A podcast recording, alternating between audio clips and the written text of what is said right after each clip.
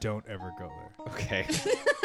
Jesus. Everything the light touches is our kingdom, except for that. so stupid.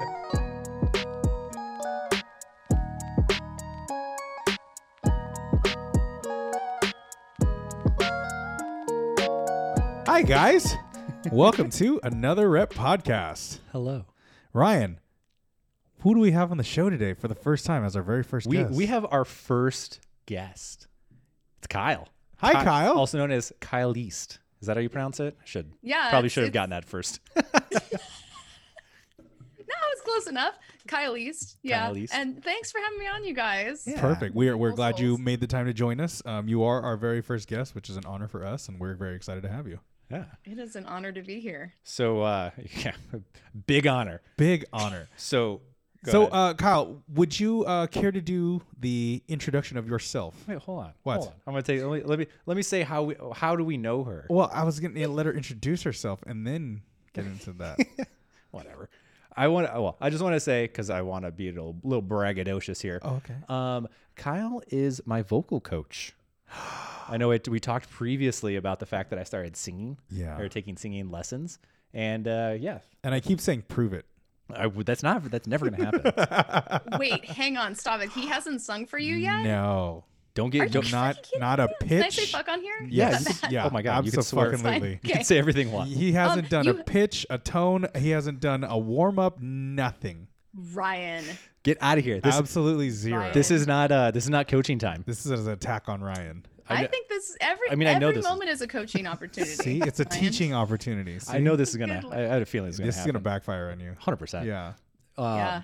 But yeah. Anyway, Kyle is my vocal coach, and so uh, when we were when Eric and I were talking about trying to figure out like guests or something like that, I was like, oh, you know, we we, we were talking about music at one point when we weren't recording, which we should have. Which we should have because we were like 'Cause it was hour. awesome. Yeah. um, yeah. We just liked hearing ourselves talk, but uh, but I was like, oh, I'm like, we should get like if we're gonna talk music, like, why don't we get somebody who actually knows music, Yeah. um, rather than just these two idiots Who wander listen like to music. just listen to it and play wander around. And, yeah. so so I was like, oh, let's hit her up and see. And uh, she And so she- graciously decided to join us. and we're very appreciative. Well, thank you. I but I have to ask you guys: Have you each listened to about ten thousand hours of music in your lifetime? yes. Okay. I You can said- happily say yes. you yes. said it very confidently. I can happily say I, I have listened to music my entire life. Like if in the car, when I get home, when I was doing homework, when I work out, when I coach, before I go to bed. I love listening to music nonstop. So then, actually, you guys know way more about music than you think you do. Because if you're listening to 10,000 hours and we consider a master level 10,000 hours, you guys are, wouldn't that just you make know. it, wouldn't that just make us really good at listening Yeah. rather than actually understanding? I'm a really good listener. I can listen to music I- really well. I think I'm a master listener. yeah. Well, that's the whole thing with music, though. You know, if you can't listen, you can't understand, and you can't, and it takes your ear has so much to do with how you hear things and when instruments come out and, uh, and the harmonies that you hear and what you pick out each time. So it's an often overlooked thing when we talk about music is actually listening to the sound that's coming out. That's so fair. That's fair. That That's is true. very- yeah, that's very that's a very fair and true See, statement. and this is why you're here. yeah, see, we are masters at listening. You just mastered teaching the listener. See, You're the you're why the she's the pro and we're not. you're the Jedi Knight and we are the Padawans. yeah. Jedi master. Master. What I say? Knight. You said knight. whatever. It's Master, I level below. Yeah. Come on, you're right. It's fair. man. It's fair, man. Shut up. Nerd. Nerd.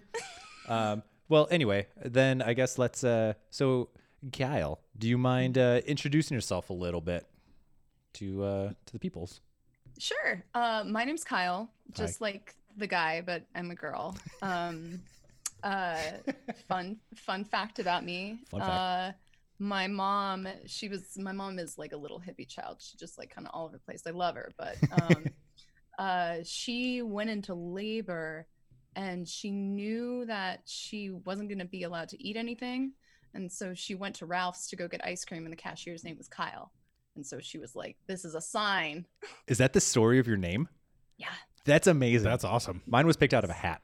I was named Oh, after a couple relatives. Yeah. yeah.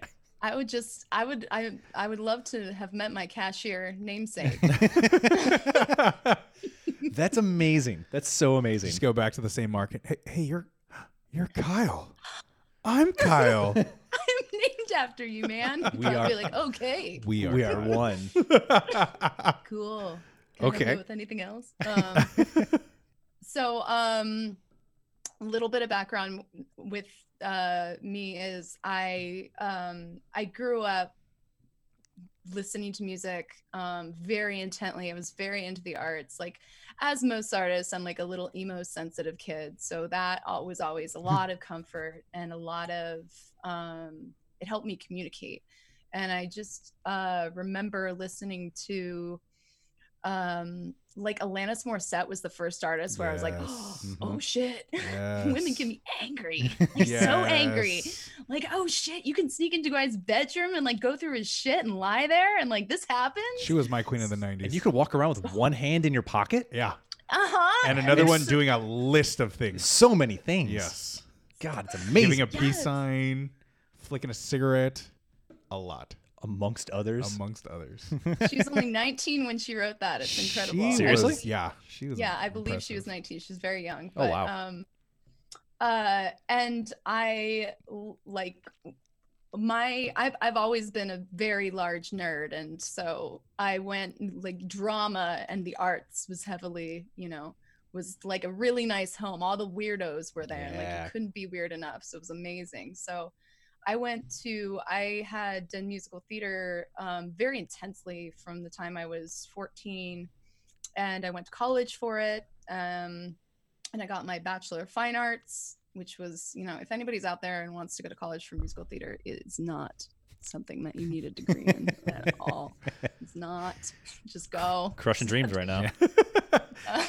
Some third year's like, what? You're like, no. yeah, I'm sorry. I'm sorry. Maybe I shouldn't say that. Like for you know, I'm sure it's some people's happiness and some people got a lot out of it, but I did not. Um, she saved herself. She I called had it a a lot going on anyways, so I'm not going to blame my musical theater experience for that. But um, I kind of took a break after that. Uh, after I graduated college, I needed some time. I had some life stuff happen, so like I needed to kind of get myself in my like, uh, um, and I've made a couple of pieces about that time in my life, and one of those pieces is called Chains, and it's about my struggle with an eating disorder and it was very intense and I was hospitalized and I'm lucky I'm very very very fortunate to be alive but um it kind of swung my life the other direction and so I wanted to um I think I just wanted something more cerebral and something that was like you do this and you do this and you do this and you get here so I went into medical device sales which I know is kind of weird orthopedic medical device sales Ooh, which company- special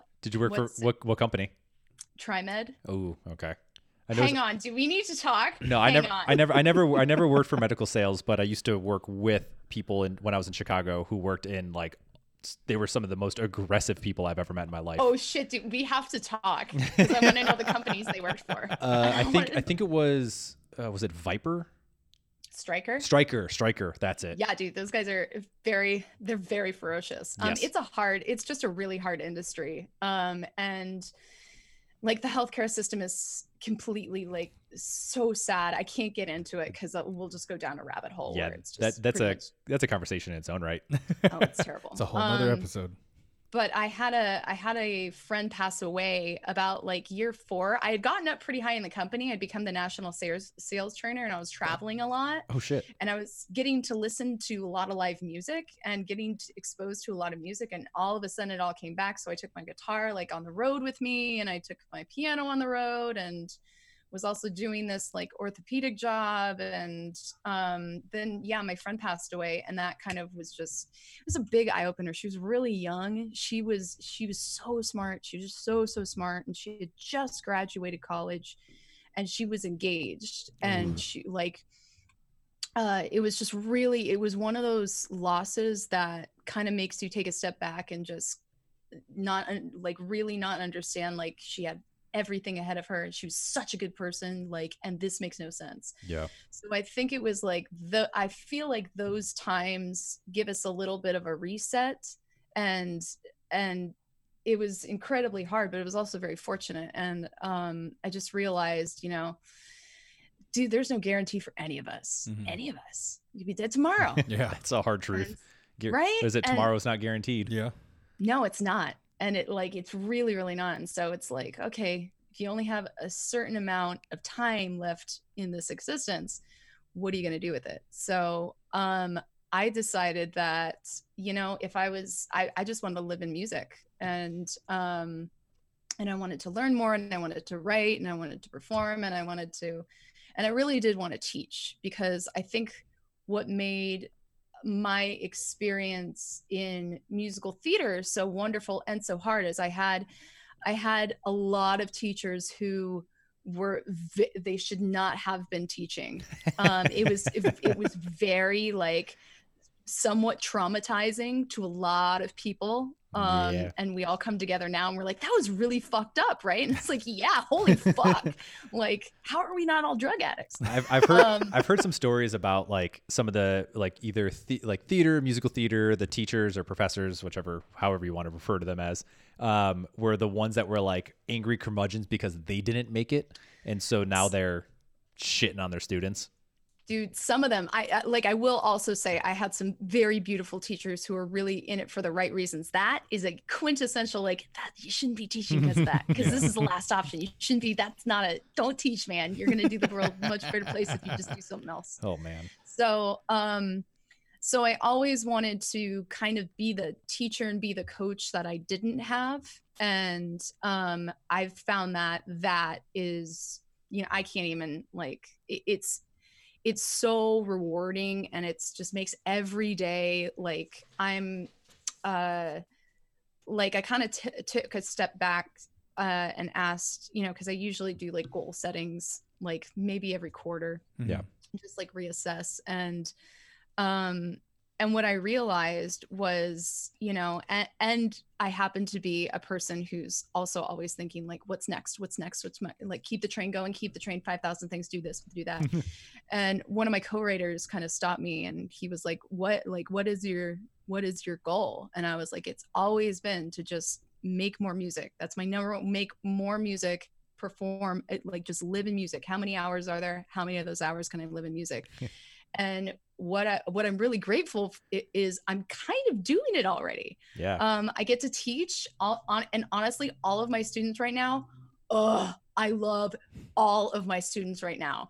They work, Nice. they do their homework, they they like they're just good people. And you guys know, like to like if you're teaching someone who's just a good human being, it just it's everything. It just makes like it just makes the days so joyful. So um so i'm really lucky and i'm like i get to write for my own project i get to i've got another co-writing project i've got another th- like it's always you know it's always something Yeah. so i'm very grateful very very grateful to be doing this That's awesome. um, Hell yeah. especially in this time yeah Yeah, seriously.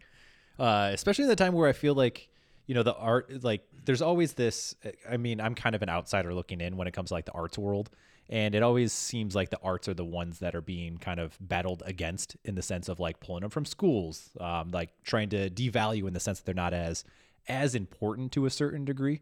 But in reality, like I think I think a big one is you know, mu- music might be one of those where, and correct me if I'm wrong, but kind of has a little bit of a at like within the the wonderful world that is 2020 um or the what the wonderful year that is 2020 I should say that uh music has still managed to kind of be produced and be able to be put out but I think from like movies people are really actually feeling the effects of like oh there's nothing out like we're not getting this like barrage of movies coming out yeah and again that's that's arts Yeah. right that I mean that is your theater people right to a certain degree Yeah, um, I think you make a really good point there. Uh, because in our American culture, artists are, you know, it they're either very glorified or you know it's well what are you really going to do? Which is fine which is which is fine.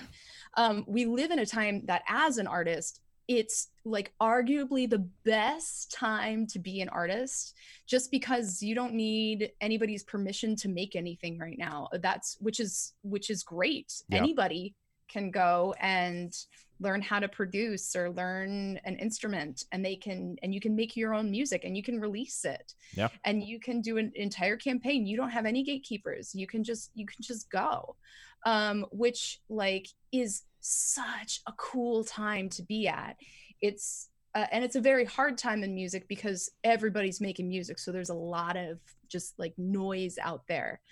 Um and the music industry itself is who the fuck knows what's going to happen with that? I don't fucking know. Um but if you want to make money as an artist it's it's not impossible a thousand percent not impossible.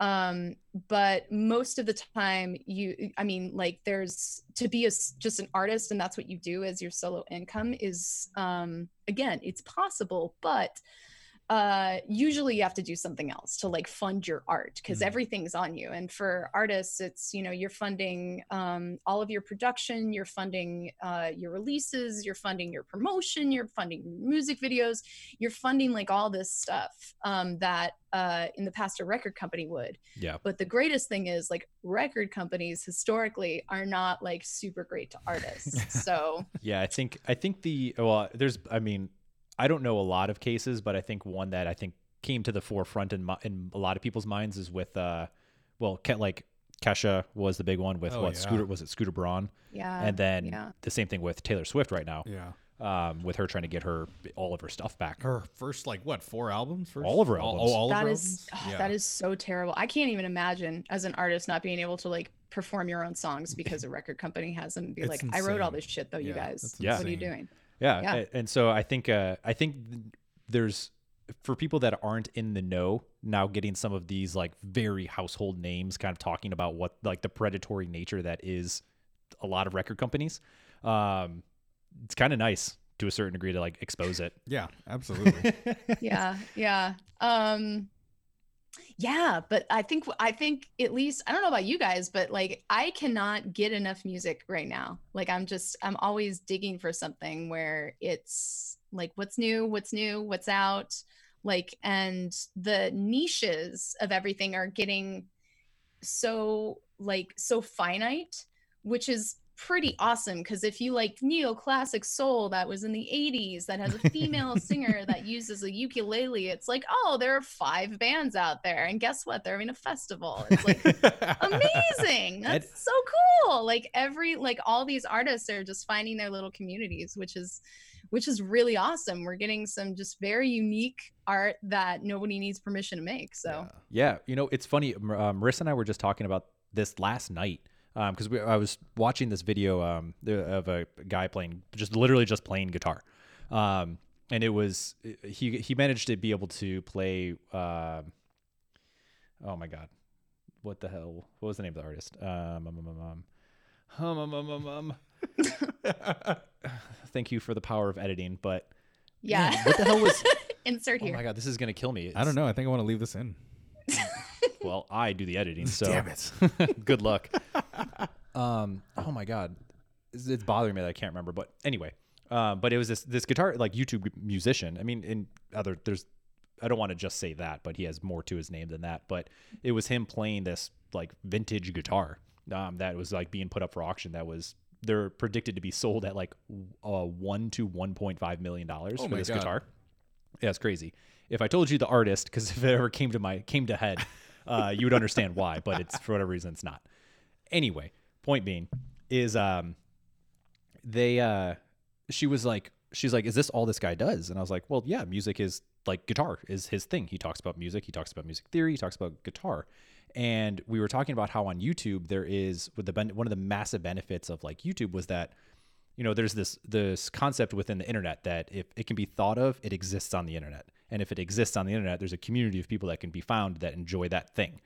And so with like music especially like you know i'm a massive consumer of youtube admittedly um probably to a fault but nonetheless uh it's really it's really cool because yeah like you were saying like you can find these like niches of music. And when there's enough of a community revolving around this niche like festivals show up or there's like you know these artists that are like i really enjoy this one style say this one style of music or this you know well, since we're talking about music we'll stay on that topic.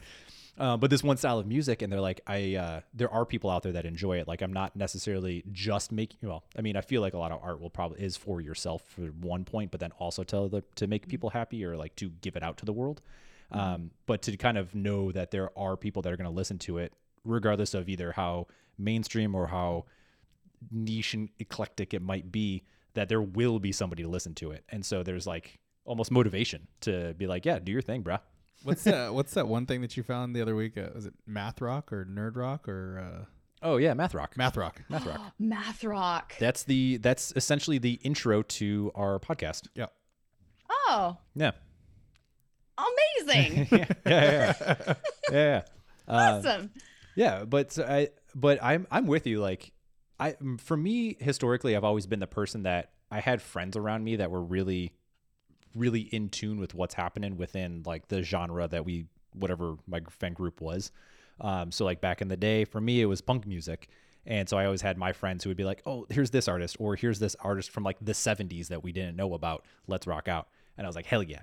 Um, so I, I've always been real shitty about trying to find new music, and I usually rely on other people to expose it to me, um, which is a weird phrasing, but you know, you get the gist. You like being exposed? I just too. like I like being Too. being exposed to. Yeah. You know? yeah, Don't we all though? Just a little bit. just a a little teensy bit. bit. Yeah. Uh, though I, since I've used since I've had to start using Spotify, that's been a really massive help because it will recommend stuff to me that is like similar to artists, and I was like, oh, this is how come I've never used it until this year. True story. I think I, I think I uh, jumped on the Spotify wagon when it first came out, and I had that free subscription when it was you know commercial free for the most part, and then uh, when it started getting like uh, uh, paid worthy, I was like, oh okay, I'll throw three bucks out, and you know still got the that commercial free. I think it, it's like nine ninety nine now, I commercial free. I use that company account. I know. I, f- I feel like I should be grandfathered into maybe something cheap for for Spotify, but you know I don't I don't mind paying ten Dude, bucks a month. Spotify is like first of all, I I'm in it's hard cuz I'm also like as an artist, it's very hard cuz Spotify what what you get compensated for is not your music anymore. Mm. I mean, I think that's just a well-known thing Was is you're not really you're comp like It's it's like- like it's like point zero zero zero seven. It's like penny- don't it's like- on that. Pennies to the thousands of listen of view- like listens, right? Yeah, but on the other flip side, it's really cool because you know you can you can give somebody a try or some band a try that's super obscure and you don't need to buy an entire entire album. It's kind of changed the way we listen to music because you know, um, I mean, I'm an 80s baby. Um, Mhm. so it was, you know, you buy a cassette or you buy like, I mean, you can also buy like a CD when it gets to CD time um and but you're kind of listen like that costs you like $17 so you're like Yeah. sitting through that for Yeah. a couple weeks You're- and being like i'm listening to every damn song even these ones that i'm not These- kinda these B- these B-sides like over them. here. Yeah.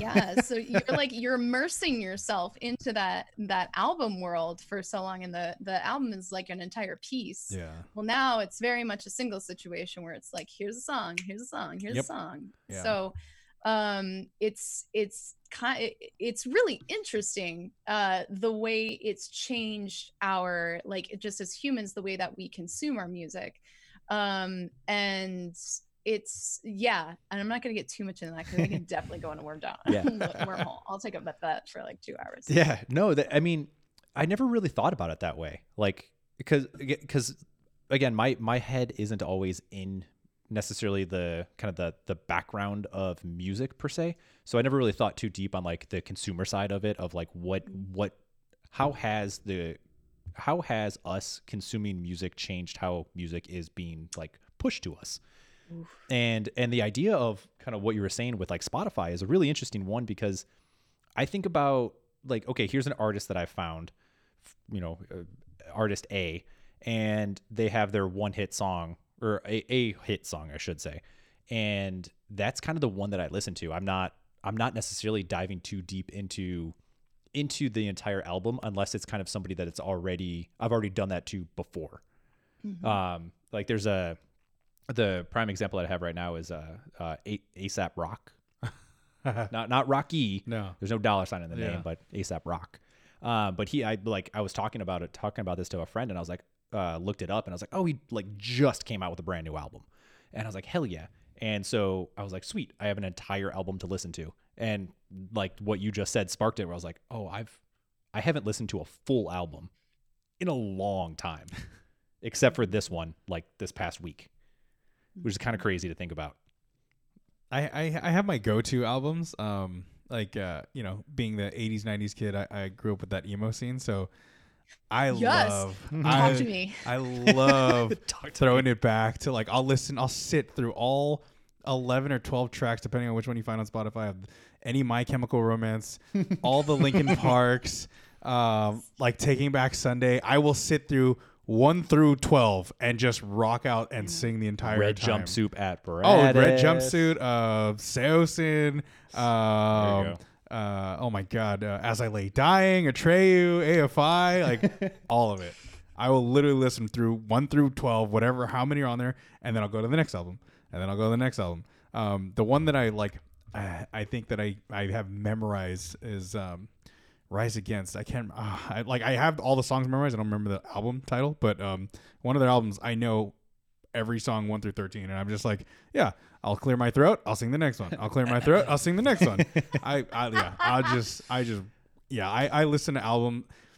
I I'm the same. Like if I find an album that I want to listen to, I'll listen to the whole thing. But for the most part, I put on Spotify, I put on the radio, and it just cycles through things that are very similar. The, the top twenty. Is Yeah. it? whatever And- it is. You know what I liked about, or what I like about Spotify over Pandora is like Spotify will give you that radio that's very similar to what you want to listen to, whereas Pandora will be like, "Here, try this something new," and you're like, "No, get the hell out of here!" Like, I, I have, I'm in my fields right now. I want, I want all of column A. I'm in my fields. yeah, don't give me, don't give me a taste of column C. I don't want to go to column C yet.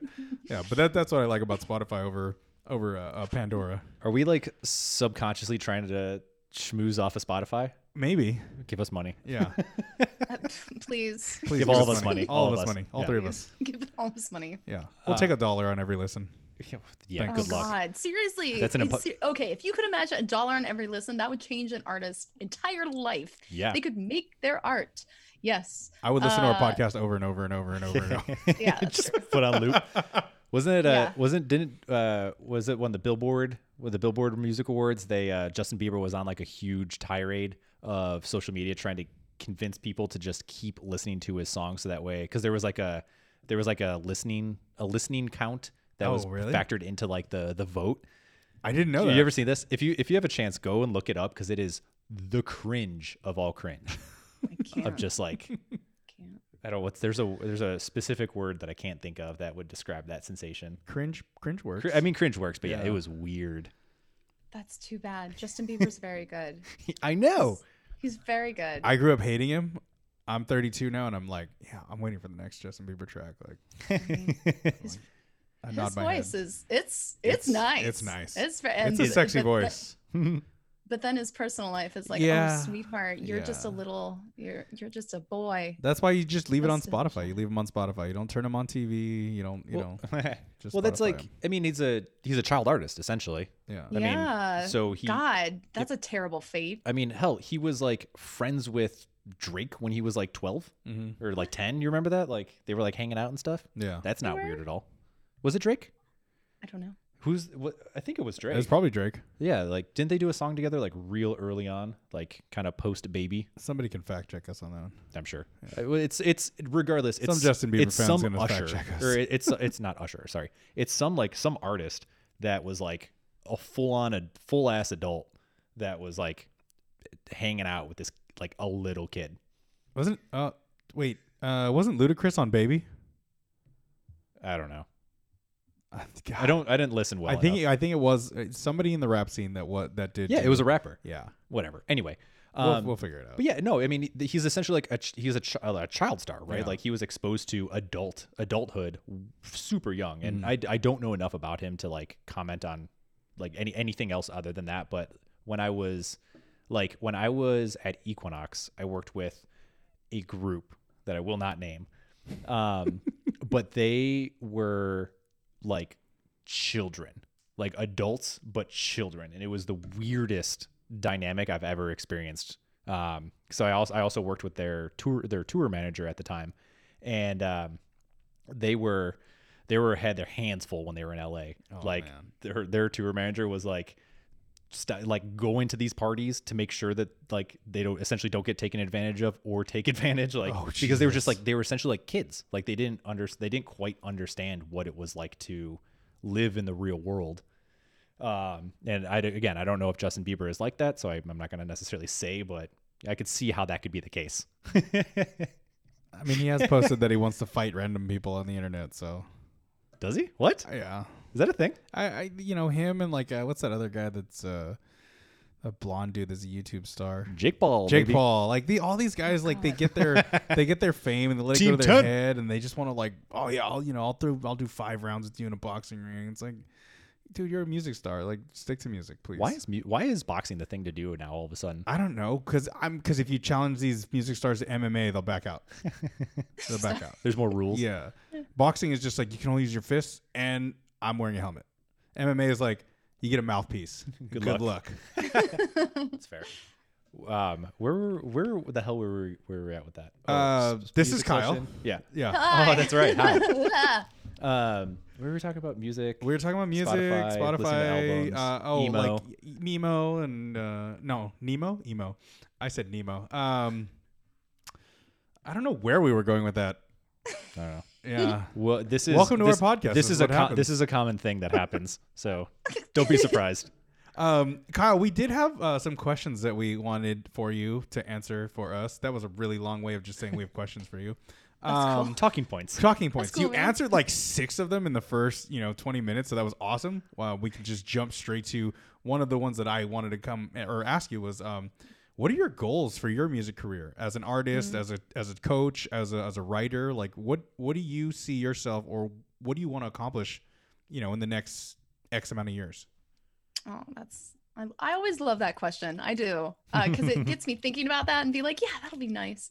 Uh, like, oh, that's gonna be wonderful. Um, I uh, so I don't ever want to stop teaching. Uh, it's you know it to artists are very unique people. Um, and most uh most artists that we all have kind of the same shit going on. Like we all kind of have these dark tapes that are very familiar dark tapes in our head. Like I'm not enough. I you know I'm never gonna be enough. Like I'm you know I'm this I'm that.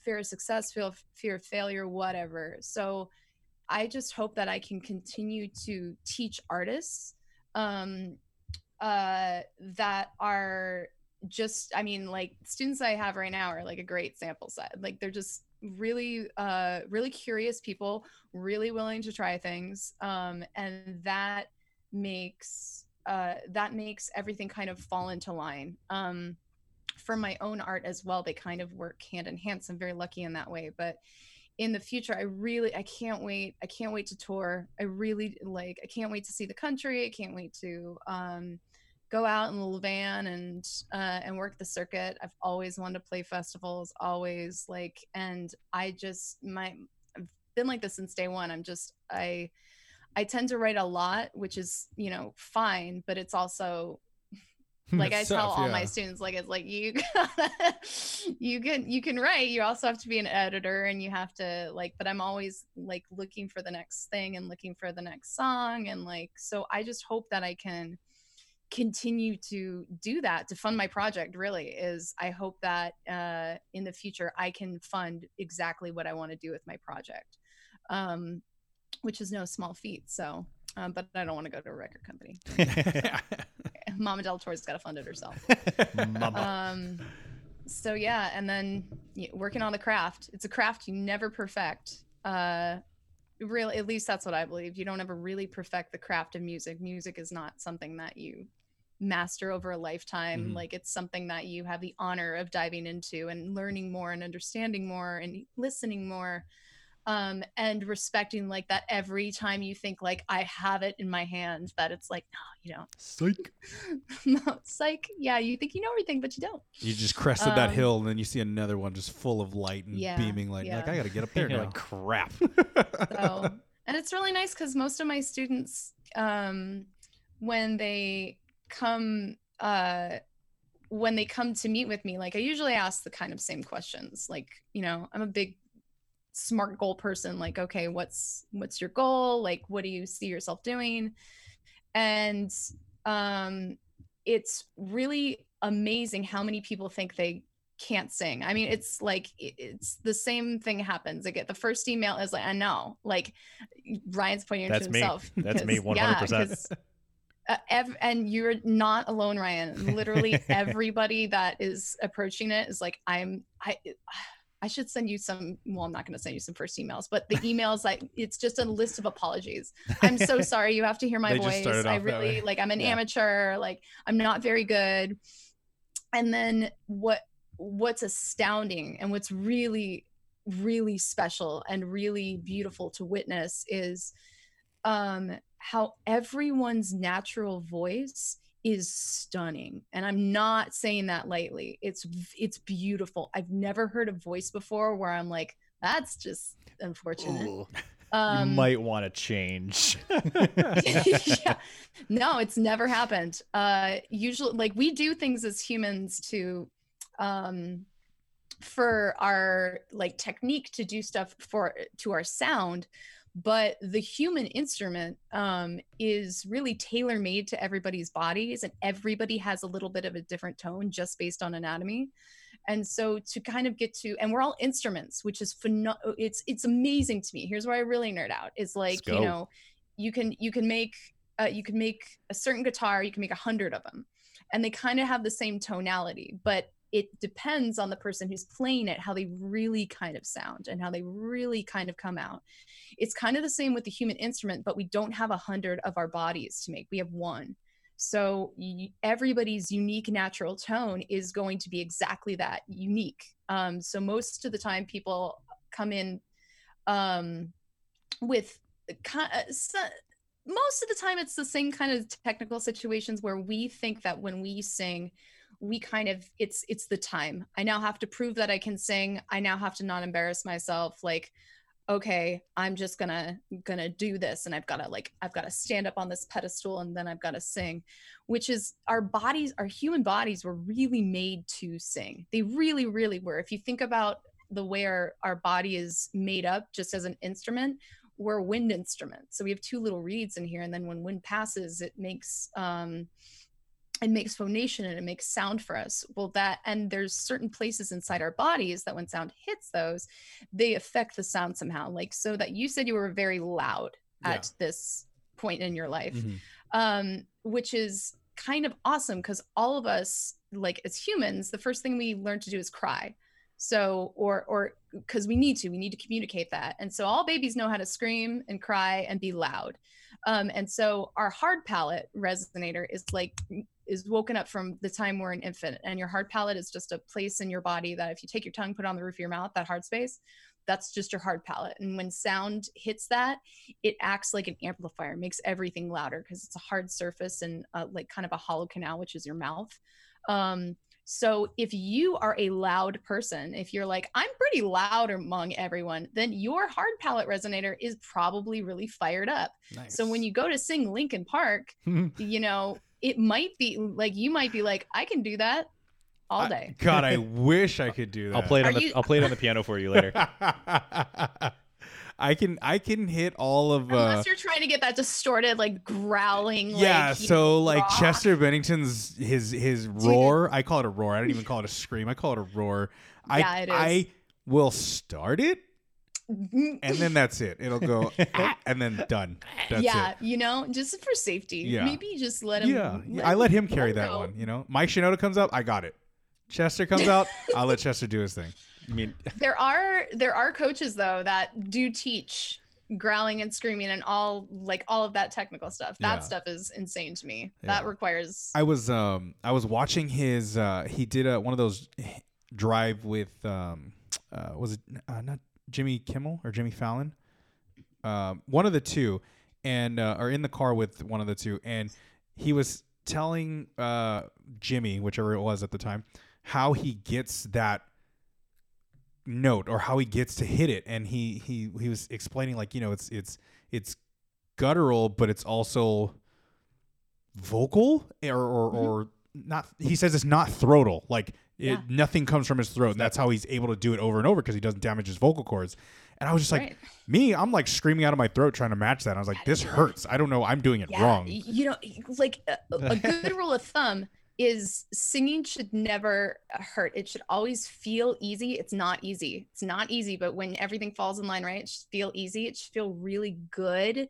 because there's a bunch of vibrations happening inside your bodies and what happens when vibration gets like when vibrations get kicked around inside you there's a little bit of dopamine that gets released so our brain is like this feels nice and we're Mhm. like yes Nice. um nice. and Nice. so when everything's kind of working in one it should feel good it should uh, be pretty easy and a side effect is that it sounds good so if if you're going for it if you ever sing anything and it feels like you know what i felt pretty good like that was fairly like that was that was fairly easy.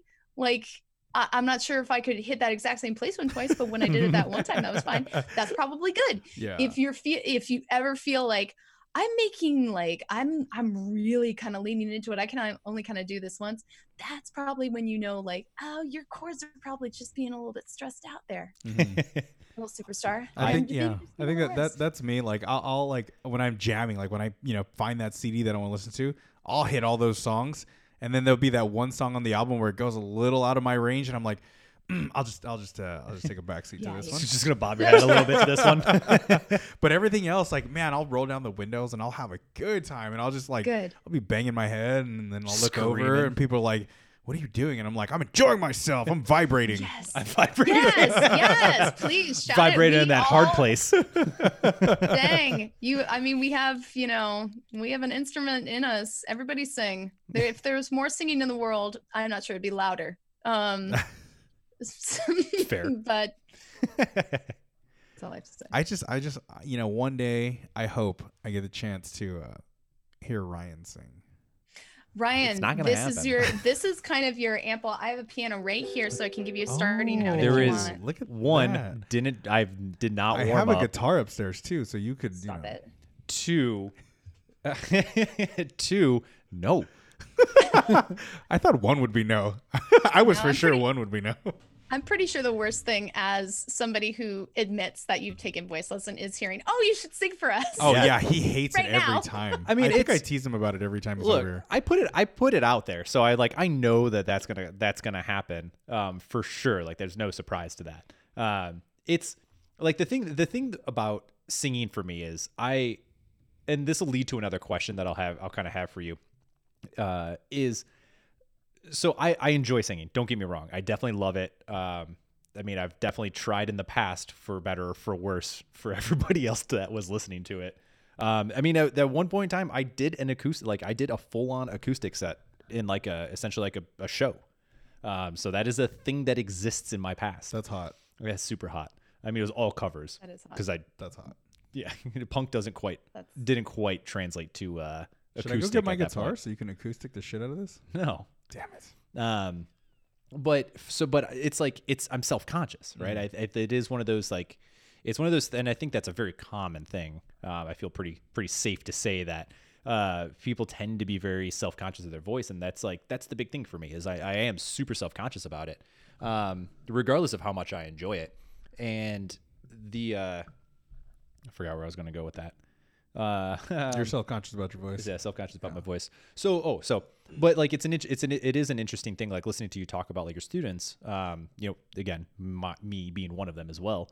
Is I, uh, you know, I don't do it because I am trying to become an artist or I'm not, I don't have a necessarily like a goal or a, a future a future vision of myself like performing or trying to perform.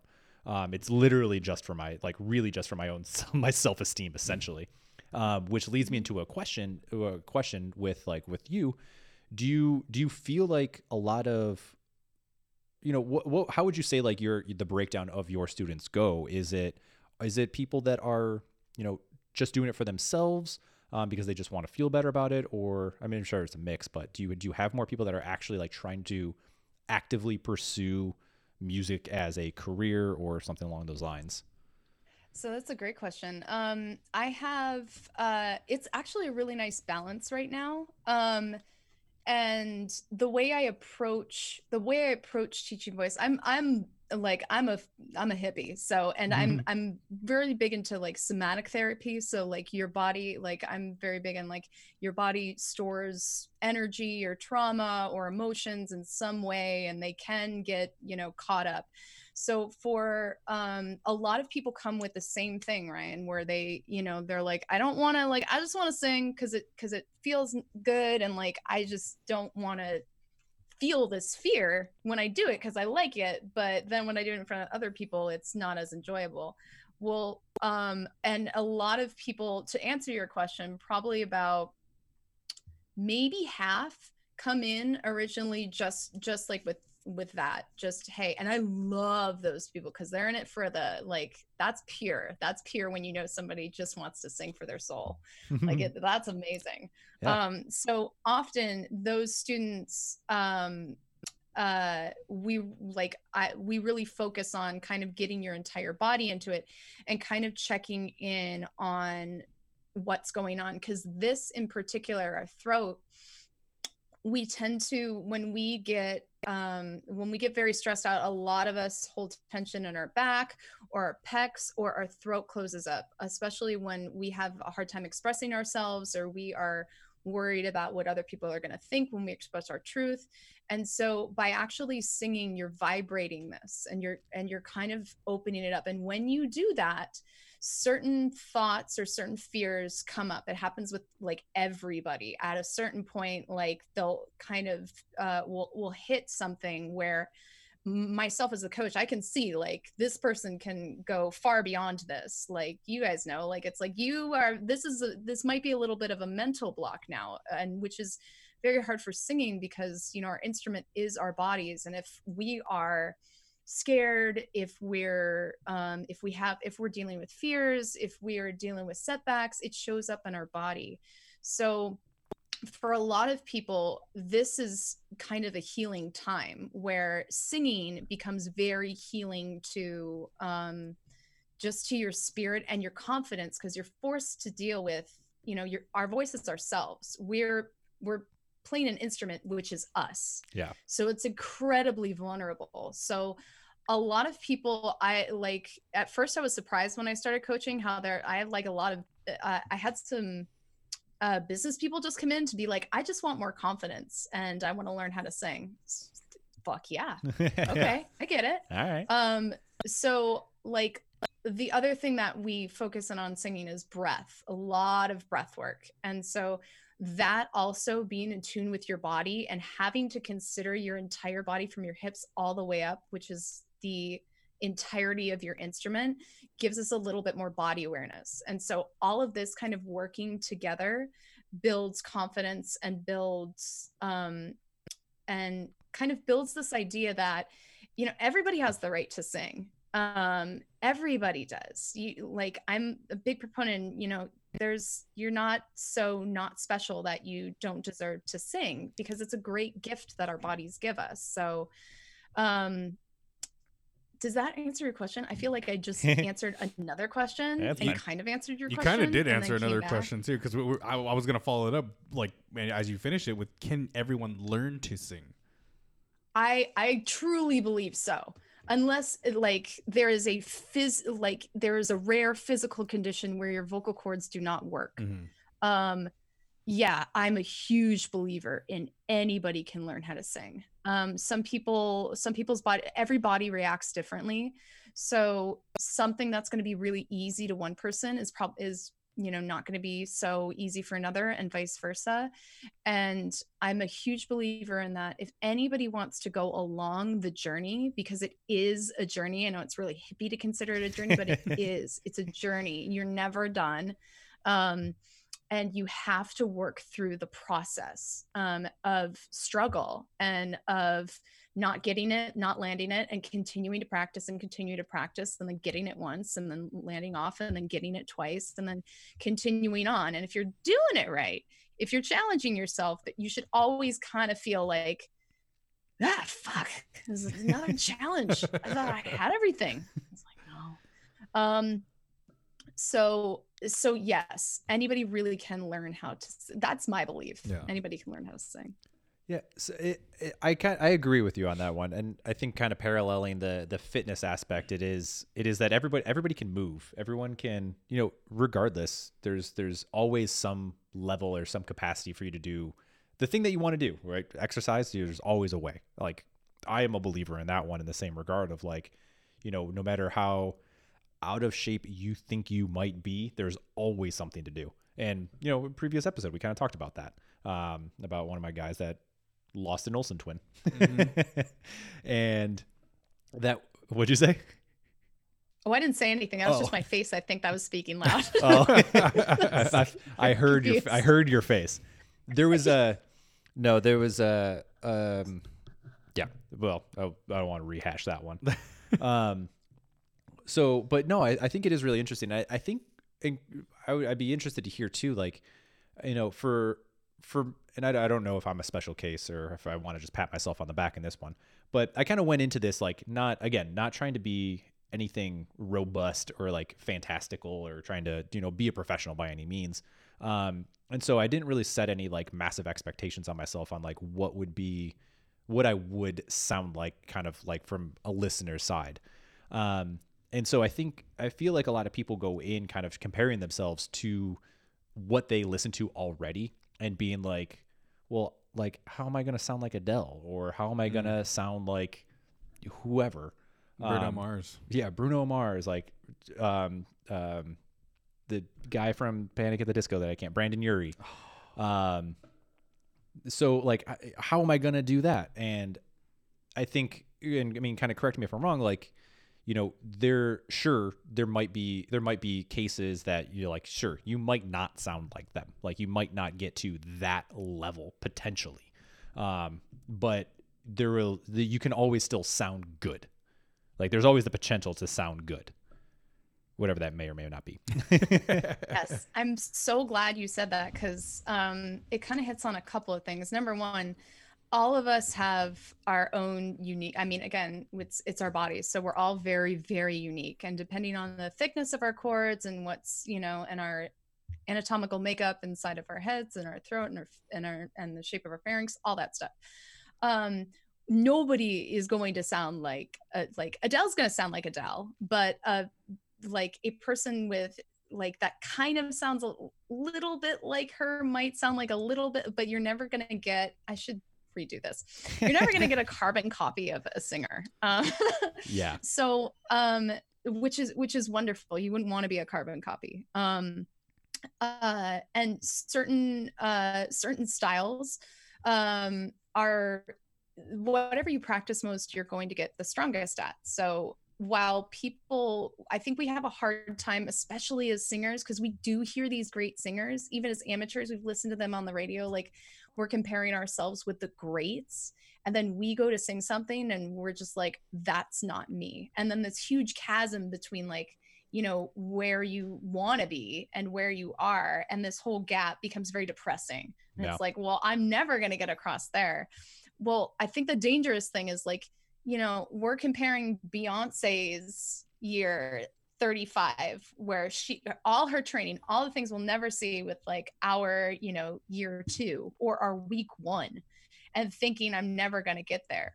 And i think that's a huge disservice to actually just finding your own voice and to understanding what your voice sounds like because the hardest thing is you could be technically doing exactly what beyonce is doing. You could be hitting her same um, air pressure you could be creating the same vowel in your mouth you can have the same amount of opening you could have the same uh, you could have the same pressure system you could have the same vocal cords um, but it's not going to sound exactly like beyonce. It's going to sound different. And let's say your vocal cords are not like beyonce's at all you're going to sound much different. No matter how hard you work some bodies are made are, are going to sound different than others.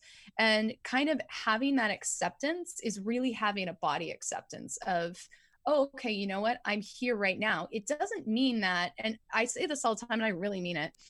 Um, for singers, the voice is very important. The voice is, is almost like it- it's a tool. So if we have a really great sounding, if you think of, about any artist that you love, any artist, it's probably not just their voice that you're like, oh, wow. It's probably also their dynamics and the way their emotion comes out in the song and the way they feel the song and their interpretation. So a singer like Beyonce or like an Adele can be just as powerful as somebody like a Joni Mitchell or a Billie Eilish who's doing a totally different technique, but you can still hear the pain in their voice, you can hear the emotion. And so it really like at the end of the day, it matters much more um how you how you feel when you are delivering that material and the truth that you're feeling and the and kind of the presence that you have rather than any kind of like vocal acrobatics. Not to knock it vocal acrobatics are very fun. Um uh, they're great um, and they're very fun to do and they're very very impressive. But for people who are you know we don't we don't need another adele we have adele she's amazing um, and she does adele very well so we've got her Yeah. you know I but just wish she'd come we back and like more. what? More Adele. she she stopped singing. Oh, did she? Yeah.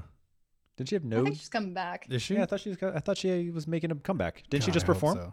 She just performed recently, didn't she? I don't think so. Well, all right. I'm going crazy. i think she's making a comeback i don't think adele is done singing God, I hope not. uh but who knows Yeah. what do i know I'm not I thought Adele was a personal tour black manager lady.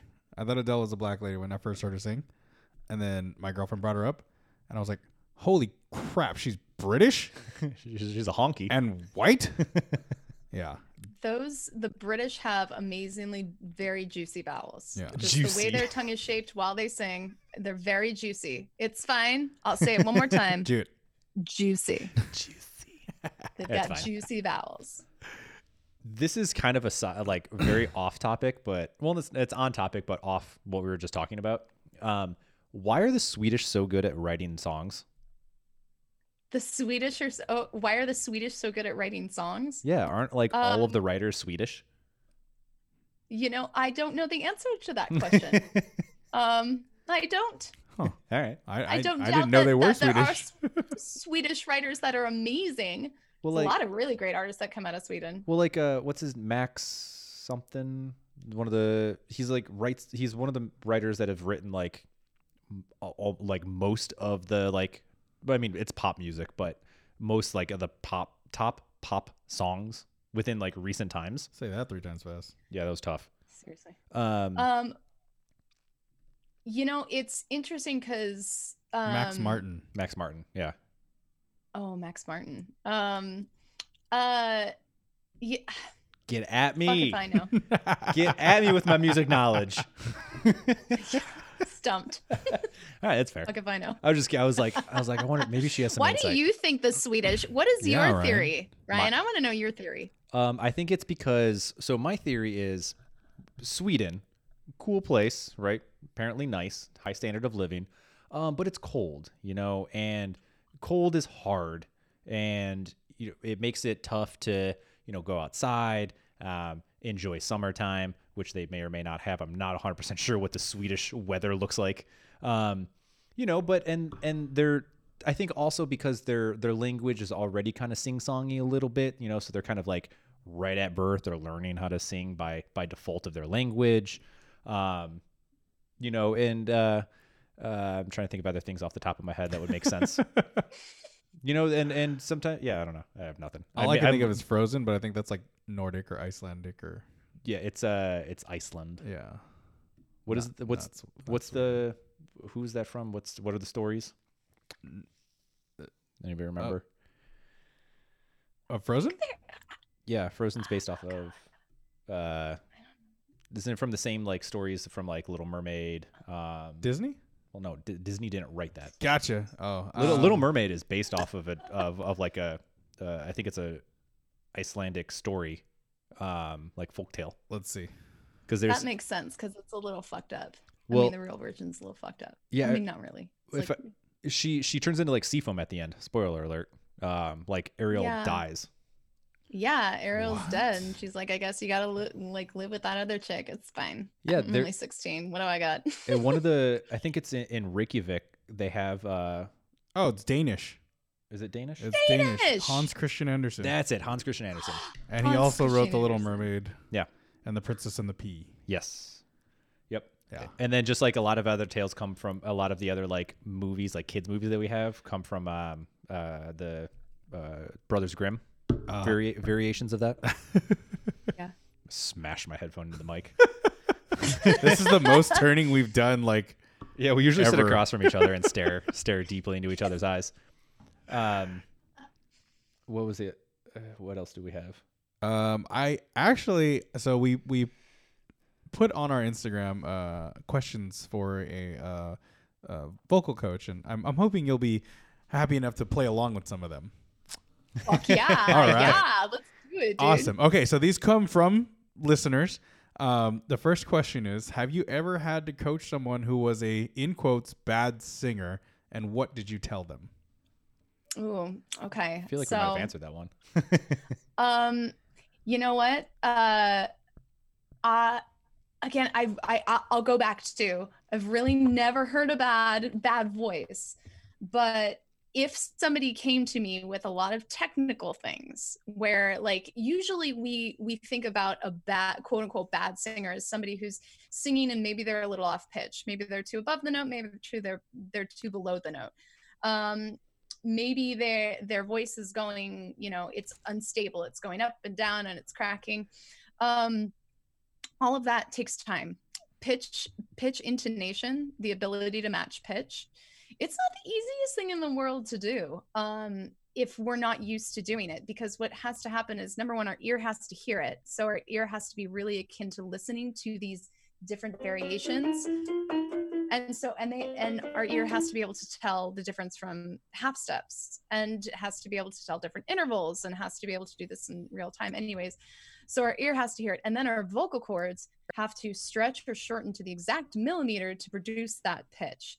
And then there's all this going on up here that can either like uh, that can either like really land the pitch or can make it go a little above or a little below. So it really depends about where somebody is. Like let's just say in the case scenario where it's you know inability to match pitch like the voice is going all up and down breathing's really hard um honestly like then it then it's uh i tell all my students like you can you can honestly all of this stuff is is learn you can learn this. It's just going to take patience and that's the hardest thing. Anybody really can learn but the patience is where you really separate the men from the boys because most people there's going to come a period and whenever you're learning something new where it's hard and you don't get it right away and it's this big black valley of i'll never get it. Mhm. and that's just it's just simply not true. So uh like does does that answer does I- that answer the question I would say that answered the question. Yeah, I mean it's Yeah. it's kind of the the adage of practice makes perfect. Yeah, exactly. You know, you're, you're saying there's no bad singers out there, just singers who need help and practice. And basically, you're you're you gave us the guides as to how you would develop their strengths. yeah Yeah. Yeah. like on the whole like as a whole Yeah. yeah and you know i'm also assuming like mentally they're like i can do this if they're like i can't do this and then, then we gotta handle the mental side Yeah, there's- we we, we somebody talked else about first. that. Yeah, we talked about that too. Yeah. Um, well, let's see. Well, oh, to, go to add on to that, like, no, I think that's I think that's a really that was a, a little bit of an eye opening piece for me. Um, again, I was like like just talking about this with with the gal pal last night. Um, that I was I was kind of talking to uh, I was talking about like music and and the singing and you know Marissa keeps asking me to sing for her and so I'm just like nope go away. Um, but I uh I think one of the one of the things that I'm most grateful for. This isn't me trying to like bull like, uh, you know, blow smoke by any means. Um, but I was like, like I I was walking in when you when I walked in for the very first time, and you're like, all right, so you practice like you you brought something to practice singing for, and I was like, mm-hmm, like sweating like when we so this was you know pre-covid times like i would go into like this like the classroom i guess you could call it and would like sweat like just a sweaty fucking mess You're just super because nervous. I was so nervous. Like, and, like I would, I brought shirts. Like I would sometimes have like a backpack because I would like ride my bike over there, or like if I drove, I would have another shirt because I was like, I would sweat so bad that I would change my shirt because I was so nervous.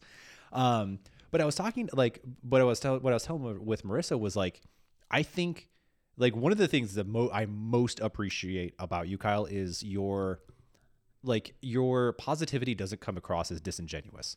And it comes across as like very genuine in the idea that you truly do believe that like everybody has the potential to the potential to sing. Because if i think if i went if i had another instructor that was um, just a little bit harsh, like a little bit too harsh, probably would have dissuaded me from continuing on. Um, because I was that much of a nervous wreck going going in, um, and it's like you know, it's, you know, so we're we've been I've been working with her for a while now, and um, not as much as I would like, but the the I think the I finally like I was telling her like the last time last session that we had I was like I finally feel like a little confident like I feel some confidence in like not necessarily being afraid to like try and fuck up um like that that newbie that kind of like newbie like fear is like has finally started to subside a little bit and I was like all right like I know I'm in a safe place like I can fuck this up and it's like no judge like judgment free which I appreciate because I feel I feel the same way, or like I hope I feel the same way to like when I'm coaching and I'm working with people in this like it's a it's totally judgment free. Like you're brand new, there are no judgments. Like everyone can do it. Like we just got to figure it out for you. Um, when it comes to like exercise, and I think it's a very just a very similar parallel. And uh, hopefully, my story will incite some people to do it as well. You're gonna inspire fu- inspire future vocalists. that means so much as a coach. That's literally the, the best compliment you could. That makes me just like as a coach, just yeah. that is incredibly fulfilling to hear. Um, yeah. Well, it's true. I did not. You didn't sweat that much. Uh, to you didn't sweat that much, and you did great. uh, like you really uh, you can like you're just such a positive human being anyways it's also very positive to be um, positive around you and i think the other thing that i that i also failed to mention that i should really like mention is any but like the true if I can sing, anybody can sing. I came at a place where it's like couldn't match pitch, couldn't do like was just no. And so I like when I deal with students and they have like an issue, it's like, oh yeah, that Don't worry. You're, like, been I've been there. there. I've been there. I know how to fix yeah, this. I've been there. It's fine. But um that and what you say about making mistakes, I'm I'm so glad you feel comfortable with that now because that's like the number one way you get better is you yeah that's the hard thing with singing is like you gotta you can't be afraid to like like really just fail again and again and mm. again um because you're gonna fail way more then you're to succeed, especially when it comes to voice. And failure is so good. Your body learns. Yeah. Every time you try to sing, your body learns something. So, and like, I also want to put this out. Ryan really does have a good voice. He came to me with a good voice. Like, and when he, and when you loosen up, Ryan, and no, when you're just there, man, when you're in the zone, like, it is fucking awesome. Fucking awesome. This guy did Into the Unknown and he fucking nailed it. He told me about totally. That. It was very impressive. I was I seriously was like, "Oh shit." He said this guy's really going to You said that you were like you were like just right there almost matching that last that last high pitch, right? Like I can't. I I can't. Well, I think so. Yeah. If I remember correctly, I feel I like you told me you. I was you able were, to hit hit that high right there. Yeah. Though yes, I, I told you did. I told one of my friends about that like the day after. I think it was like the day after um, I met with some friends, and uh, I was like, "Hey, this is." Uh, he was like, "Oh, so tell me about your singing." And I was like, "Yeah, this is the song that we're practicing." He was like, "Seriously?" And he's like, "I don't think I could hit that." And I'm like, "If I can, you can." I was like, "Come on." because he's like no, he's dude, a really that's good singer. a hard song. That's just a hard song, and you're lucky that your range, also your natural range, is like your ability to go there is also like not too far off from where where you were to start. Hell yeah. Kyle, I kid you not. So, like a couple days after he told me that, I was listening to Spotify and I was like, let me put on some panic. That song came on and I tried to get there. I tried to get there. I definitely wasn't warm. I got to like so there's I think he's I think he does it three times. I got the first two. I nailed the first two, and the third one I was like, ah. I'm gonna I'm gonna dial it back on that third one. I hit the first two. I'm accomplished there. I'm good.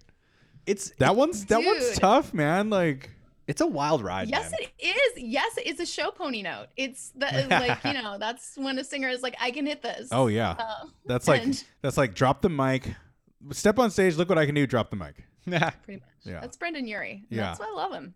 I love Panic at the Disco. I love him too. Uh, I love him. Sad. It's uh, yeah. I learned. I listen to early Panic at the Disco, and I'm like, oh, how could I? And then I keep listening because I'm like, oh, I know this is bad. I got made fun of so bad in high school for loving Panic at the Disco. Like all my friends were the emo scene kids or the like the the emo screamer kids, and like, how can you listen to Panic? And I go, it's the best of both worlds. It's happy and sad at the same time with right. screaming It's so and melodic. melodic It's notes. playful and fun. Yeah, and I, like they were like, no, you can't. You either gotta like this, and you gotta slit your wrist with us, or you gotta go like that, and you know, comb bl- your and hair black your eyes. Yeah, and I was just like, can I do both? You You I do can. both? I'm gonna start You my can own be one of the theater kids. Yeah. that's wait, wait, Even wait. I wasn't even fitting in with the damn theater kids. They, Dude, they didn't want me your either. theater kids were not as cool as they should have been. They didn't want me either. I wasn't wanted. um, You were too much. You were just too much of a talent for somebody I to was handle. I was too loud. I think that's what it was. you, See, you, you just, you just uh, you muted everybody I by did. your My voice just put everybody. your boisterous tone. it. Is that the right word? Boisterous? Boisterous? Does Yeah. that work? I don't know. Boisterous. I need to read more books. Apparently, Just look online. That's what the internet's for. You believe everything on the internet now. it's science. Yeah. Uh, Um. All right. Go for Wait, it. wait, wait, wait, wait. There's something that I wanted to go back to while we were Oh. talking about this. You're side note. You're very much free to divulge whatever you want about our stuff. It's very much an open book. Feel free. Oh, okay, well then Ryan You mean passed kind of out ar- one day. You kind of already Yes. did Did he really? And, and and his own pee. That's it was very awesome. sad. I Just believe a puddle it. of urine and Ryan. you know. I think he threw up too. It's Yeah. hard to tell. Was he there crying as well? while. There's so there was just so He was crying, so right? many fl- Not bodily that fluids. day. He oh, he wasn't didn't cry that that day. Oh man. Uh, I've only seen that no, once. that wasn't. Yeah. And it, yeah. in actuality, Kyle is actually one of like one of those uh, crazy Russian ballet teachers. She, Oh, she she, hits so- you. she sometimes hits me she when hits I don't you with the when ruler. I don't have good she good counts. posture. She counts and then hits you with the ruler when you're Learn wrong. faster. Yeah. Yeah. and then throws glass on the Dude, I dance had floor. those teachers. Now I'm like, and they were always like older women too. I I kid you not. I had like an Eastern European piano teacher who would smack my knuckles if I hit the wrong key, and it, it drove me away from piano. I didn't want to play piano anymore. I love listening to a piano. I love jazz bands with piano. I will not sit down and learn to play one because I'm just like I'm not. I'm mentally scarred from way back in the day, but I just like now I'm like nah, I don't, I don't want to learn. but like I really like That's piano. Yeah. How many teachers like that's what makes me so sad is I don't know what is it about the arts, but like some teachers are just like artists are crazy anyways. So then you get like a teacher who's doing this who's equally as crazy, but now they're like instructing a child Yeah, with a ruler.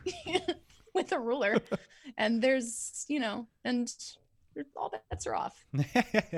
Oh, so okay, so when we were talking about um, you know, uh, singing and practicing, and I was the same uh, when I started. Um, I was very shy. I was very like self conscious about my voice, and it wasn't until my friends took me to a karaoke bar and they were like, "You got to sing," and I was like, "Man, I don't want to sing. Like, I don't know any of these people." And he goes, "That's the point. You don't know anybody here, and you're never gonna see them again." Kill me. fast forward to like four years later, we go to the same karaoke bar like every year. Uh, People know us there. I'm known as the Asian cowboy because I do country music. but I my warm up song is um, "Be Like You" from the Jungle Book. That is legit my warm up song. That's gonna like that's, That's gonna awesome. touch on a lot of. Yeah. Can you sing a little bit? Yeah. Can you just do? Oh, do you want me to? little, You want me to do it?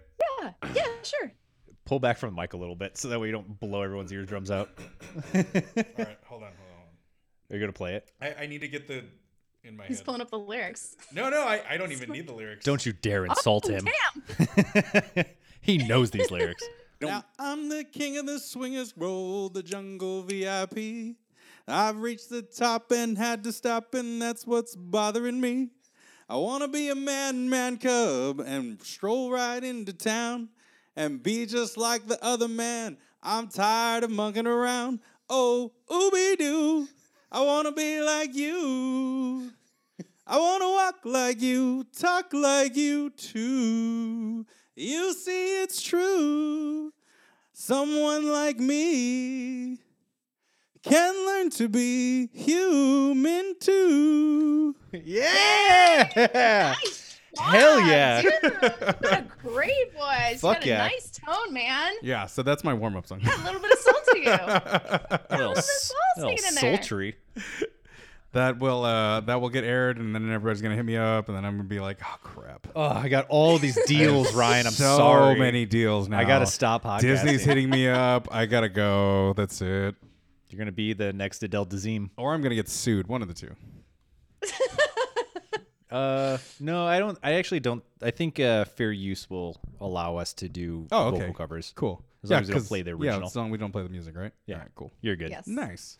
yeah, so that's my warm up, and then like I will literally sing anything else, and then I have Really? to. I will have to have like two shots, Okay. maybe a beer and a shot. There is. Oh wow. Yeah. Okay. It, it loosens my my nerves. Like I, I'll, sure. I'll, I'll just yeah. They call it liquid opens courage for a yeah, reason. liquid courage.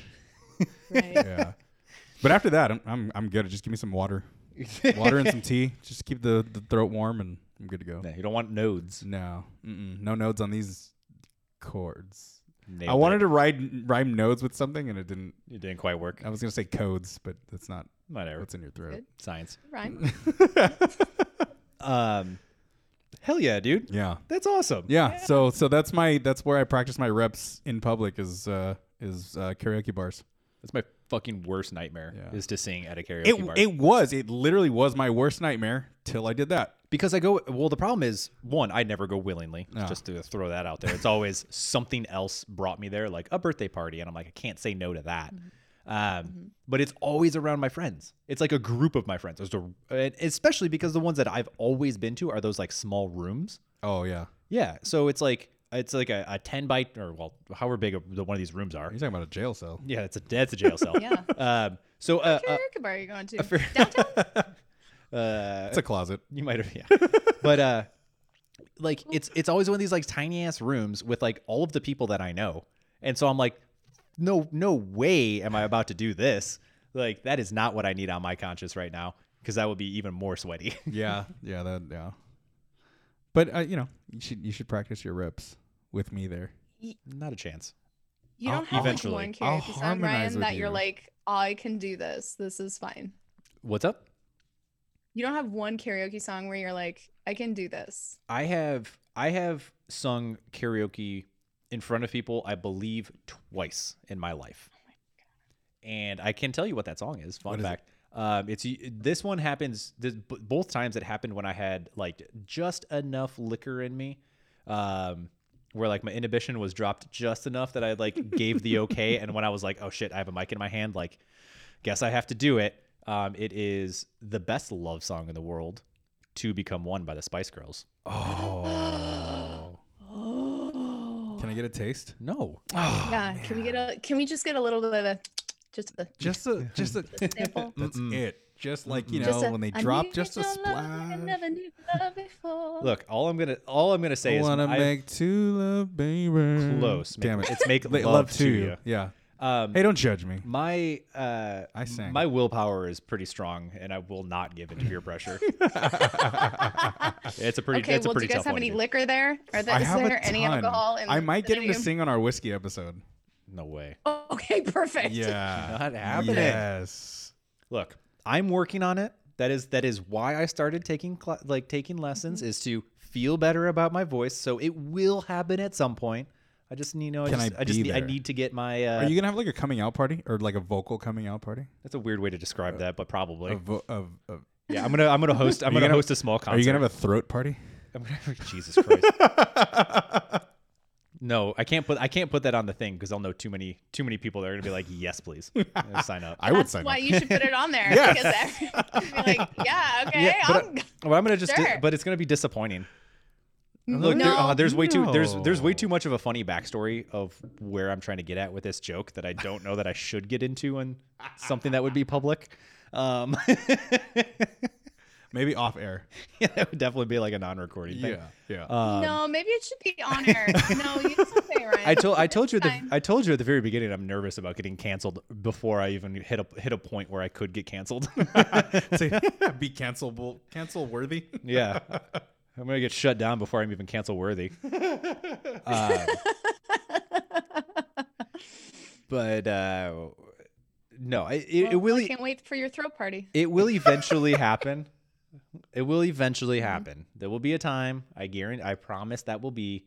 It just you know just need some. uh Yeah, just need a little more time. Need a little some more time to feel A better little about more myself. liquid courage. We got you. No, I'm being honest, man. It'll happen. I feel you. I I, I trust the process. Ooh, respect. Respect, baby. Respect. Respect. All right, you got another question? Kyle, I have another one for you. Let's do it. So this Okay. one's this one's written with like the parentheses, so I'm just gonna read it as is. How to get your head voice seamlessly parentheses. No obvious breaks in the range getting there. Close parentheses. Good question. Okay. You gotta you gotta Um, pay for this information. Good question. um, so, uh, so to kind of uh, to kind of help clarify the question, um, so head voices uh, for people that don't know what head voice is. Um, head voice is a uh, place in our range, in every singer's range, where vibrationally the vibrations are getting up into your nasal passages. So vibrations rise. So when you're at your lower series of notes down here, ma, all those vibrations are kind of in your oral cavity in your mouth you may feel some vibrations in your chest that's why it's usually that's why you often hear it referred to as chest voice a um, little bit of vibration in your throat but really throat but really the sound waves are kind of staying steady down down here and as we rise up and up and up and up and up um, then those vibrations rise with us um, and they rise internally inside of our mouth and inside of our instruments inside the back of our pharynx until I get to this very sneaky spot, which uh, is we kind of touched on it the hard palate. If you put your tongue in the roof of your mouth, that area, but uh, the hard palate is part of this bridge, which is a divider between your oral cavity and your nasal cavity. And so that divider right there is very, very sneaky for singers because as we start to get up in pitch, there's a series of notes right, right within this territory in the middle um, on that bridge that our body has to navigate that difference of pressure to start hitting higher notes in our head voice until everything is just vibrating up in our nasal cavity so um so that transition between uh vibrations in our mouth and vibrations in our head voice can be a little bit tricky to navigate. So just a couple of things. Number number one make sure that you're breathing correctly. So um breath work in voice is everything. It's the foundation of everything. It's uh it's imperative. Most of mo- a lot of vocal problems happen when singers aren't taking a very good breath and especially when we talk about head voice um, we really, really need to take a good breath. So, what a good breath in singing looks like is when your lo- lower lungs fill first. So, if you picture your lungs like a triangle, the upper half of the triangle is, let's just call that your upper lungs. And you can see that if your chest rises first, you're taking all that air into your upper lungs, your shoulders rise a little bit, your neck muscles tense up. And the upper lungs are actually not where we want to fill that air first. We'd like to fill the lower uh, lungs first because there's more space inside. Um, and you can see that if your stomach drops a little bit and you can see your lower ribs expanding. And then as we exhale, we have a little bit of natural contraction um, on our mid and our upper abs, and that takes that air pressure out for us. So um that's just like the breakdown of good of singing and breathing. So if we have that what's really nice is we don't have to rely on our throat to take all this pressure to get these vibrations up. What we have to rely on is that nice breath.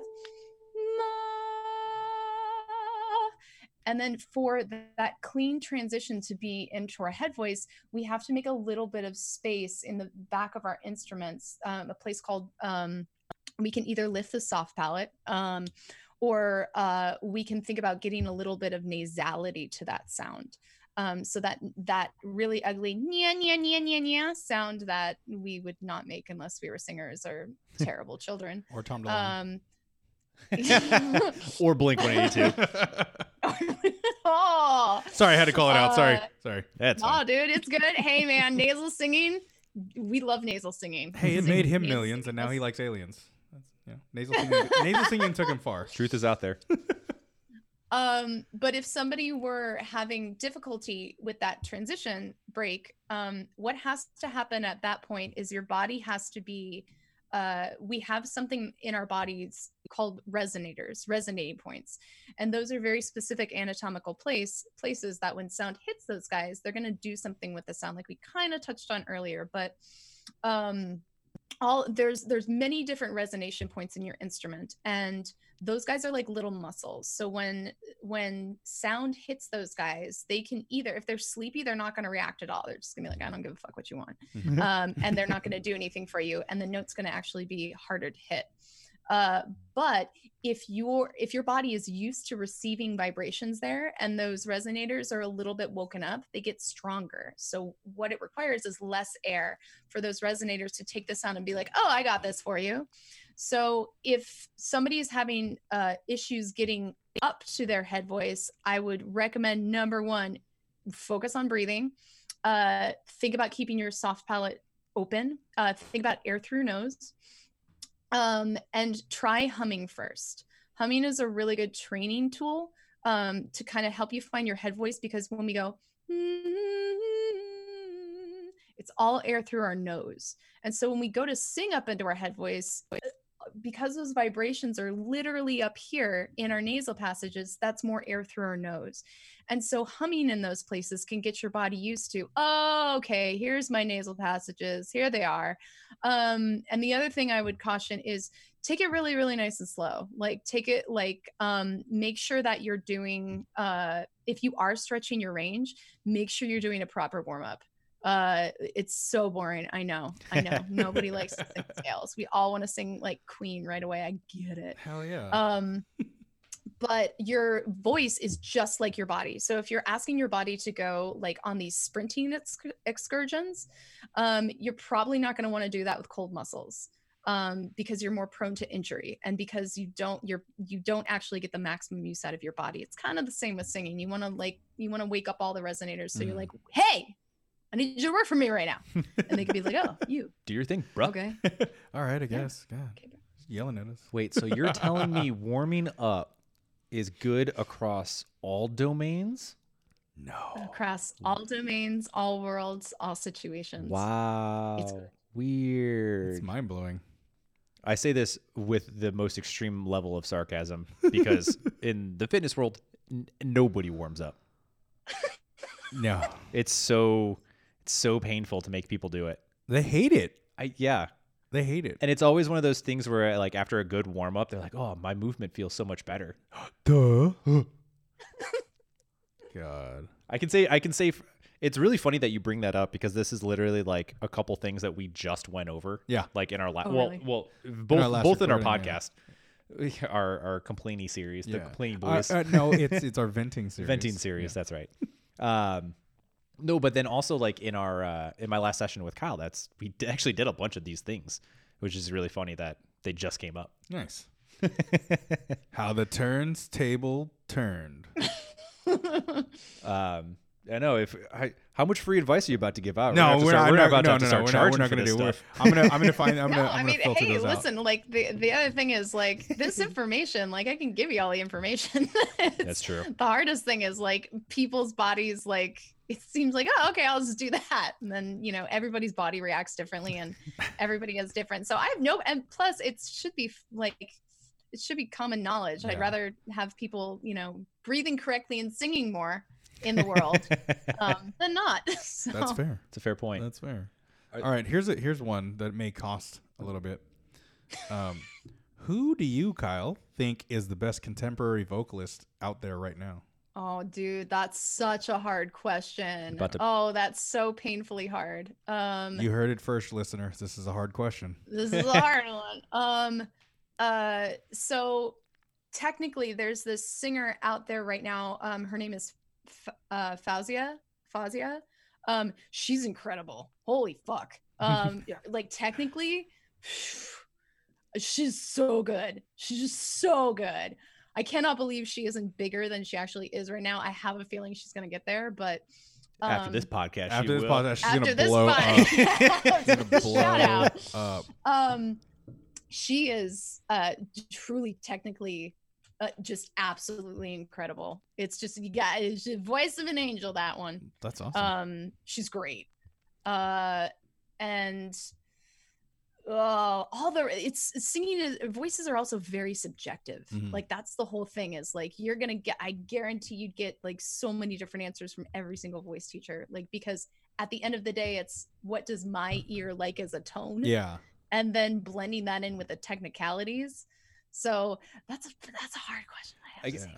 Here, I'll I'll I'll adjust. What would be who would be a sing- uh, I guess was it contemporary singer? Yeah, it's because a, con- a contemporary singer that you uh that you think is maybe not the best, but is somebody that you look at as like wow, you are like incredibly technically proficient.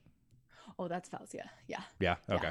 Oh, dude, that girl. Oh my fucking lord! Like she is so she. Oh my god, that girl's been singing since it sounds like since she was born, and she just never fucking stopped. She just came out It's- singing. It wasn't even a just cry. clean, Yeah. Like all of her breaks are so clean. Like her mix is up to like an F sharp. She's crazy. All She, right. and she got this really beautiful low, like this low range, and her agility. Oh, so Getting good. excited. Oh my god. All right. All right. Yeah. Let's see. Okay, so this uh, without giving away advice and stuff you could get paid for. Here's one. Uh, we need you to make one. that money, La- last one. Yeah, I, I would rather you get paid for these questions. Some of these questions. um, what is your go-to warm-up? Oh, good question. Um, so uh right now, I say right now because um uh I'm a big I'm just for for myself and I think it's good for singers to uh, change up your warm up because if you feel like you're just kind of checking out and just being like uh then you're not really warming up anything and you're getting lazy. Mhm. So a good warm up is something that kind of keeps your mind on, something that's not super challenging, but like my favorite warm up right now um and like all of them are ridiculous so like they're they're all really silly. This one is especially silly. Um but this is uh this is a singing straw. Um it's just it's just a regular straw. It's just thinner in diameter. And what this if i need to like get warmed up really quick or i'm that lazy singer where i just i'm like i want to get to writing and i need something to open up my voice right away i use a straw. You can also use a cup. Any any glass will do like half full. Um and what this does is uh, it creates a funnel for the air. So our voices are usually used to pushing air out this way and for um, and for our vocal cords to get pressure out this way. Well what this does is because the funnel is really small in diameter all that pressure comes down. It kind of hits the front uh, front of our face or the front of our instrument and then it sends that pressure back. So it's opening up our throats uh, and it's it's uh, readjusting your vocal cords so that they're really nice and aligned because those guys can get a little flimsy if you're singing for a while or you haven't been singing. So what my my favorite thing is to sit with a straw and go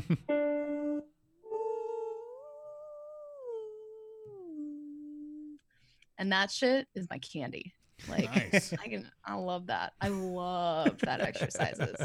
Um another thing that people can do because it, listen, this is also this is if you if you are in a pinch, let's say you're like you didn't know you were going to go on karaoke and you're in your car and you're like, "But wait, I've I've listened to this podcast and the singing teacher is like you always need to warm up."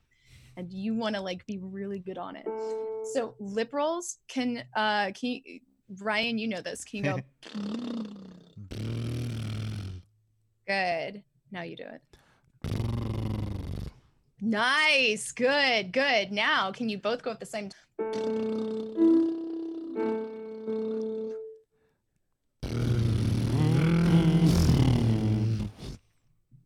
Very good. Very good. Up here. I, s- I see what you're trying to do.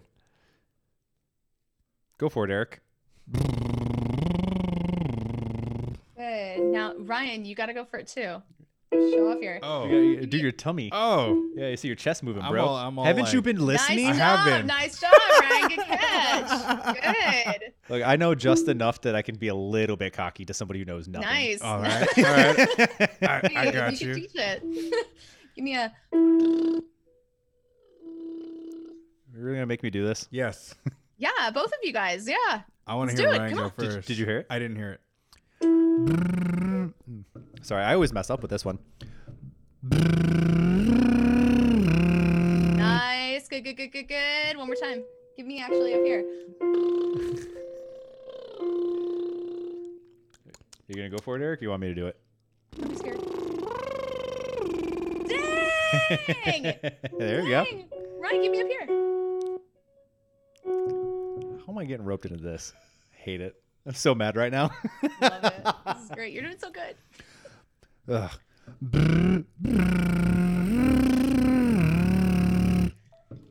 Yes. Nailed yes, it. Yes. Bitch, no, nice. I got I got that Good perfect job. pitch. You are pitch Good. perfect. You guys both got some. Look at you hitting D flats without warning. Nice. and all into your head. Nice. So the the we call those lip trills or lip rolls, um, and what those are doing is, uh, you know how hums are good for just to feel your head voice. Um, hmm, with we're uh, we're doing a hum and then we're letting air go very very quickly. So it's getting kind of this body awareness of air going through your nose.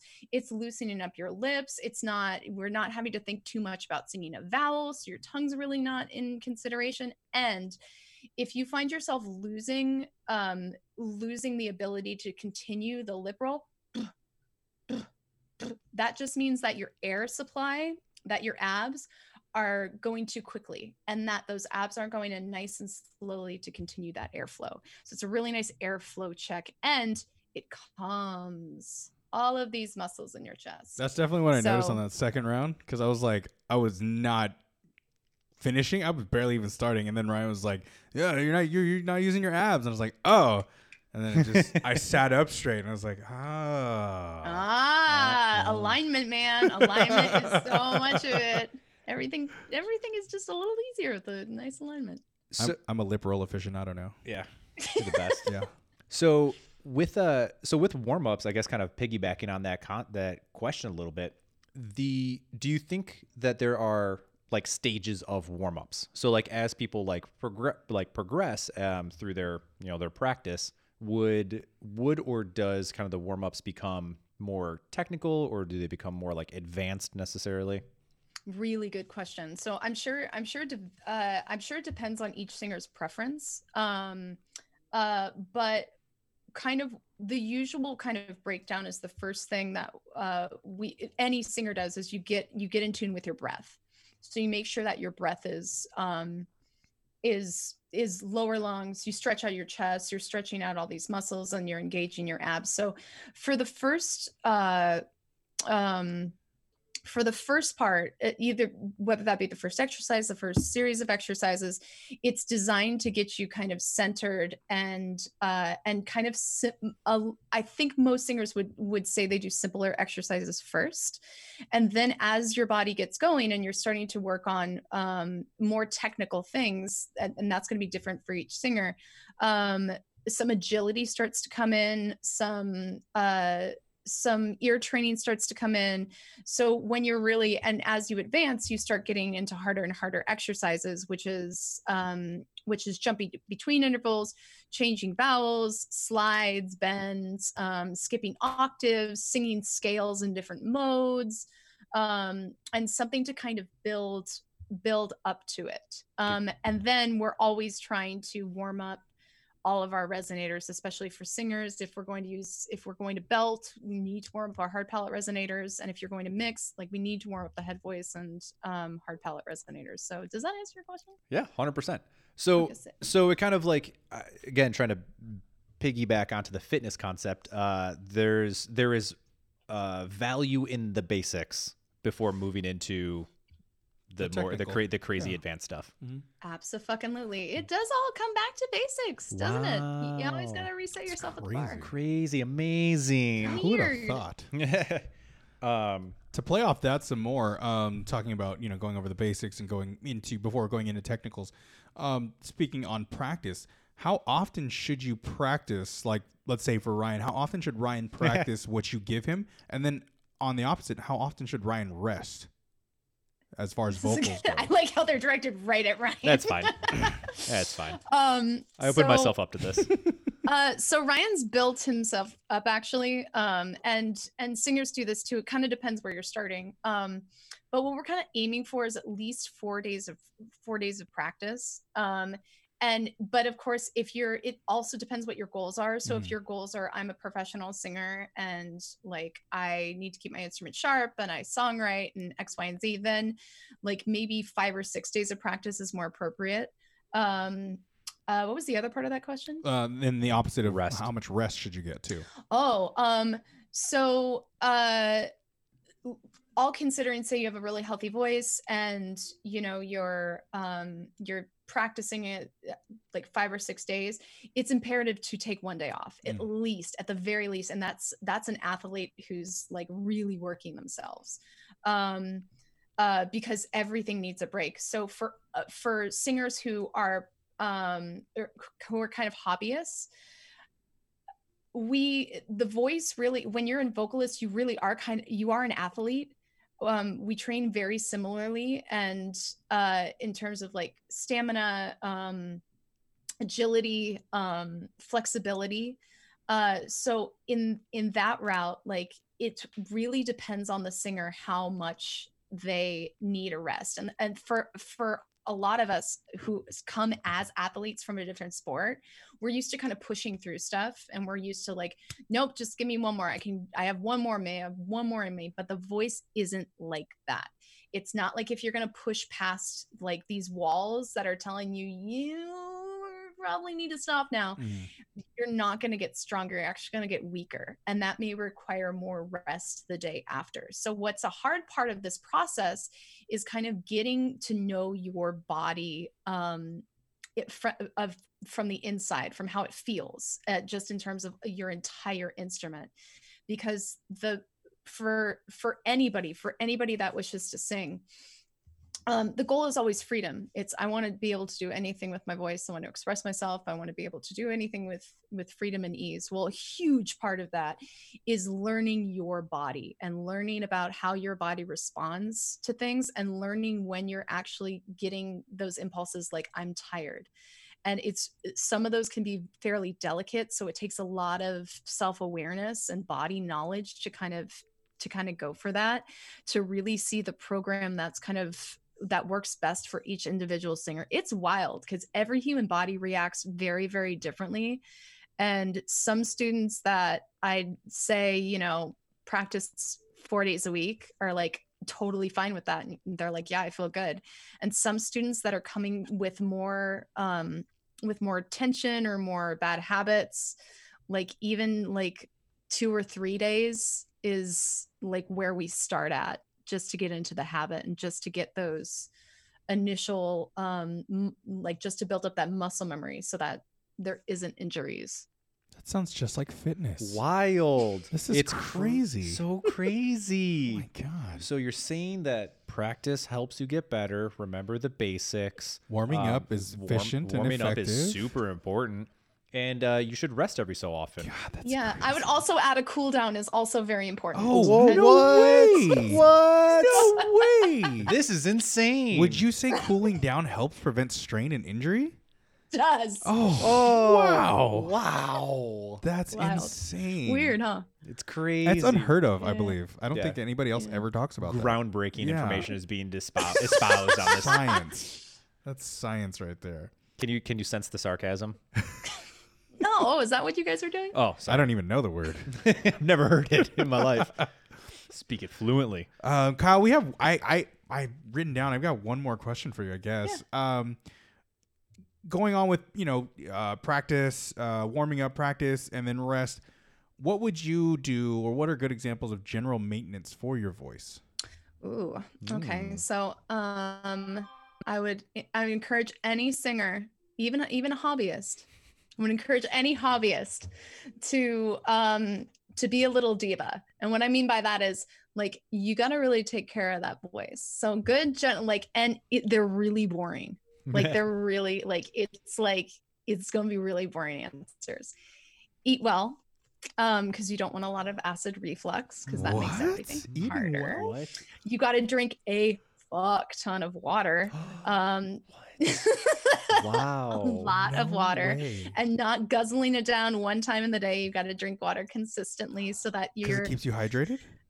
because it keeps you hydrated and keeps those vocal cords lubricated so that they can hit up against one another Mhm. and not get swollen. So you've got to drink a lot of water. Um, uh, everything in moderation. So you don't have to live like a monk to be a singer, but like you got to pay attention to your body and just know that if you are, you know, six shots in and you're belting your face off to Queen, you're probably gonna be tired the next day. That's definitely. Um, so and the other the other general things is uh don't believe witchcraft i would throw that out there and by Oh. witchcraft i mean eh, whatever the only thing that can get onto your vocal cords themselves are steam so let's say that you're having just a day that you're a little tired I would fully, fully suggest to um, steam. Now, whether that be like if you have a facial steamer, whether that be a hot shower, um, or you could do it the old school way, have a boiling pot and then put a towel over. I've never done that because it just sounds like sounds, sounds a little like terrifying. get injured. uh, so, um, but steam's very, very, very good for you. Um, and uh, and- but that's pretty much it. If your voice is tired, rest. Rest your voice. Don't whisper. Whispering is terrible. It's really hard on your voice. For for most people, there are exceptions, but yeah, just take care of that instrument. and Warm it up. Cool down. Th- these are right. knowledge bombs. I don't think anyone has been shared. No one has ever heard this before. Yeah. Really? It's amazing. People are dumb. Uh, no, there's just there's just way too many uh, coincidental parallels to uh, you know what we do. what you as a coach has just told us that we as coaches tell others Mhm. in the fitness aspect versus Yeah. the vocal Yeah. aspect. Uh, it's crazy. The body is a the body is an instrument, and it needs to be uh needs to be worked smartly. Yeah. Because even Ryan can learn to sing. Because even I can learn to sing. Ooh, Ryan does have a good voice. thank you. I You- appreciate You're that. the next Panic at the Disco. I don't I don't know about that. Uh, as we learned, there is no carbon copy. We want our own voice. Okay, you could be Panic at the Jamboree. I'll be I'll be I'll, I'll- be calm at the rave. What? actually, actually, yeah, that that kind of fits your character. Does it? Yeah, I don't know if that's a good thing or a bad thing, but it is because you're very calm and but like you can party. A party. Yeah, Dude, you need to start an Instagram account now and take that band name. yeah. Just put out anything. Calm at the rave. anything. Calm at the rave. Calm at the rave. Yeah, Come with the rave. copyright it right now. Copyright. uh, patent pending. Yeah, Do you patent, do you patent band names? Um, I think you can. All right. Oh, um, oh, so this is kind of, uh, damn it! I totally just lost my train of thought. Uh, uh, yeah, I don't know. What did, what did I say? What was the thing? Current state of music? Current landscape of music. I have no idea what I was, Thoughts? I have no idea what I, was, mark. what I was thinking about when I wrote that. I think I think the landscape Maybe landscape it was of what it we is talked like- about at the beginning. maybe maybe. Spotify. that might have that might have that. Yeah, that, that, No? that's that's pretty on par with landscape of music and how music is pushed to us and how we find music. Oh, um, actually, this is this is something that popped up in uh, uh one of the one of the so this will kind of parallel one of the girls that I work with. Um, she is very into uh K-pop and like J-pop and all those kind of things. Um, do do you have any like thoughts as to well do you have any thoughts as to maybe like why do you think it's just like time timing like it's just the right time right now for like international music to kind of make their way like make their way over Yes, I, I do. Um, yeah, and it's I mean it's about time anyways. I mean we've had this kind of you know the music we've, we've kind of had there's been a lot of money I should say, and now there's a lot of cash flow in other places who can make things for like the, their that business side is a little bit it seems to be more set up and they just seem to have a better cash flow and the kind of when we had our it seems like a machine like our boy band machine or our girl group machine you know we've had them since you know the 50s even before that really i mean Yeah. if we want to get music history but um but you know we kind of shell out these cookie cutter kind of kind of things and um k-pop kind of like I like K-pop because they're so some of those things are so audacious and in your face and so creative Oh hell yeah. that like it's really cool. It's just really cool. Like and some of and a lot of the musical choices are like that's fucking smart. really really good. It's fucking smart. And it's easy to see why they're popular because it's a group of like good-looking people with, you know, these tasty treats of songs with really nice colors and really good marketing. So um so it makes a lot of sense makes a ton of sense. And i'm not sure if i don't know maybe like the record companies now just don't have the capital to do that to have that machine working i'm not sure ever since napster honestly like the it's changed uh, that was like the start of the change for the music industry because people got shit for free Yeah. um which opened up our little worlds i mean like seriously is like if anybody told you, hey, you're going to live in a time where you can have any song you want at the tip of like, and you just have to click on it. And guess what? You only have to pay $13 a month to do it. Like, cool time to live in, right? yeah.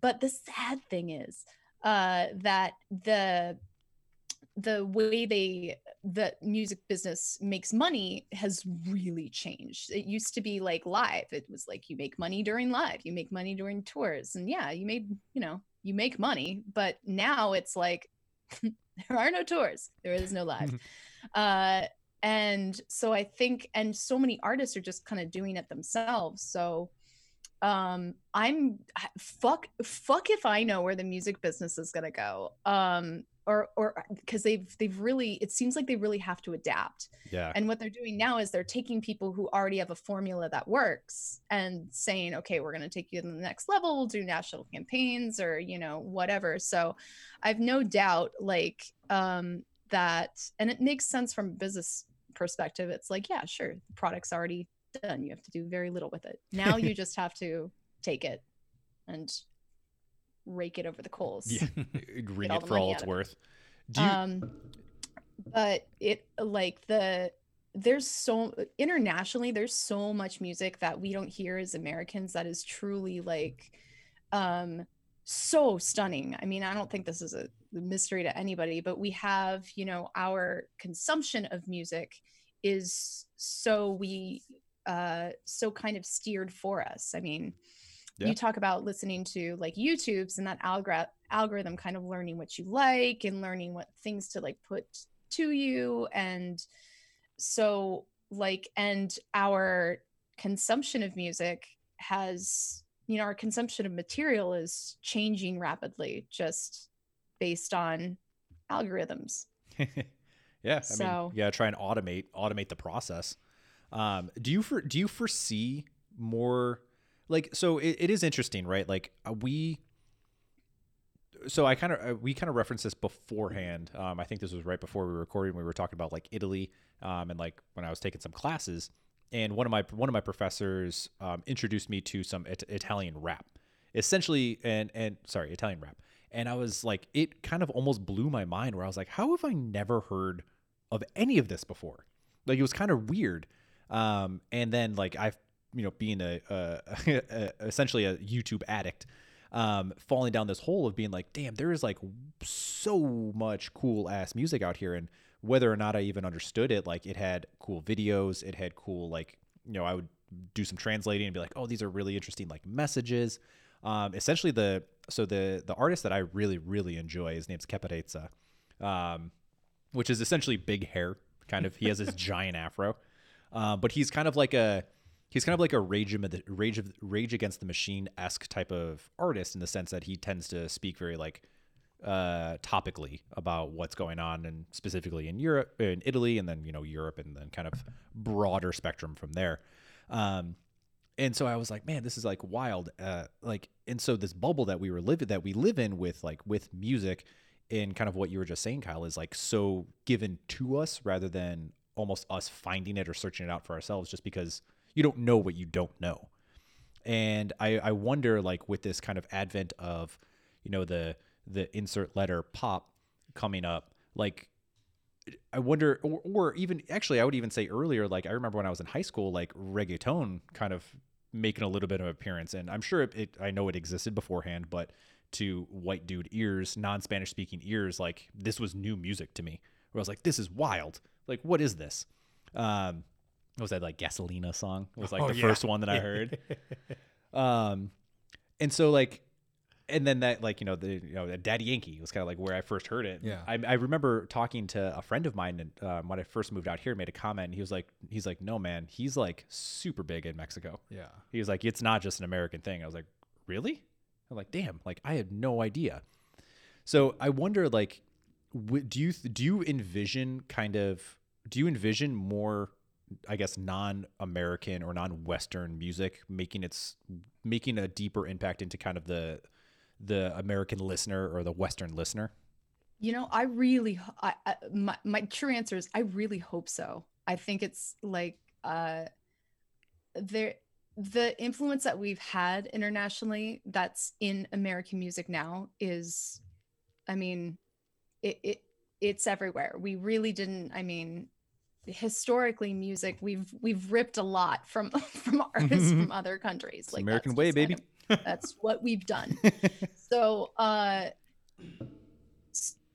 um would i think it would be very coming from like you know i'm a hippie girl so uh music that here that we are exposed to from other other cultures other um other languages other styles of music that has been uh just been nurtured for you know for generations is probably better for us as just human beings and human souls to kind of have that creativity and you know because everything that music is is uh, for for every artist is kind of um it comes from somewhere. So it's it's it's based on what you heard as a child. It's based on you know what you see. Everything is inspiration. So it- it would really you know we listen we have so much music out there now that sounds very similar. And i'm sure i'm just one of those old ladies being like every all the kids music sounds uh, like the same. Well, um wait were you gonna say oh something well, I was gonna, sorry, I didn't mean to go ahead. I didn't mean to cut you off. oh no you're fine Oh, um uh but there are also you know internationally there are so many artists that are just doing these incredible things and what's nice now is we do have the internet and we have um, we have a little bit more communication um, that we can that other artists are being uh, allowed to be discovered and to break through the noise and with this kind of deterioration of our um, of the music industry here right now i would like to hope that more music from like around the world just gets that that we're exposed to it just as people Yeah, that's. I agree. I think that's. I think that would, that is an interesting thing, and especially if you are, you know, we, we talked about music listening um, earlier, or like way earlier, but I think again even before we were recording. But there there is something to like open the opening the horizon. Or what's the fuck? What's the word I want? I was trying to be poetic and I fucked it up. um, but like op- opening your eyes a little bit to uh, like what is out there um which because you know i i do a little bit of my own like exploration and i i do it through again youtube shout out i guess um for our, lo- our future lord and savior google um but we like but it, it has been really interesting as I've like kind of dived down the the dive down that rabbit hole of like the the variations that exist. Um, you know, one thing that I've been trying to do is I've been as I've picked up guitar again is trying to learn a little bit more about music theory and just how music is created. And it was really interesting with one of the videos that I was watching because they were talking about kind of like you know in, in the United States or in Western music we have like the the was it the 12, s- 12 step or twelve tone is that right? I forget what the phrase is. Twelve semitone octave Yes, that's it. The yeah, 12 semitone octaves. And so if I'm correct, then that's that's kind of like the the western standard of how we create and produce music for the most part. And I and so I was like, okay, as I started to learn more about that, I was like, yeah, this makes sense. This is kind of adjacent to everything I learned. And then like as I was starting to learn a little bit more that there are like that that is not the global standard that there is like these wild ass like it's it's called like microtonal music from Yes. like from out east in like um, India, like the the Middle East, like Pakistan has like these wild, very very crazy looking like guitars Mhm. that are not following our standard thing, and like the music that you can make with it is insane sounding in a good way.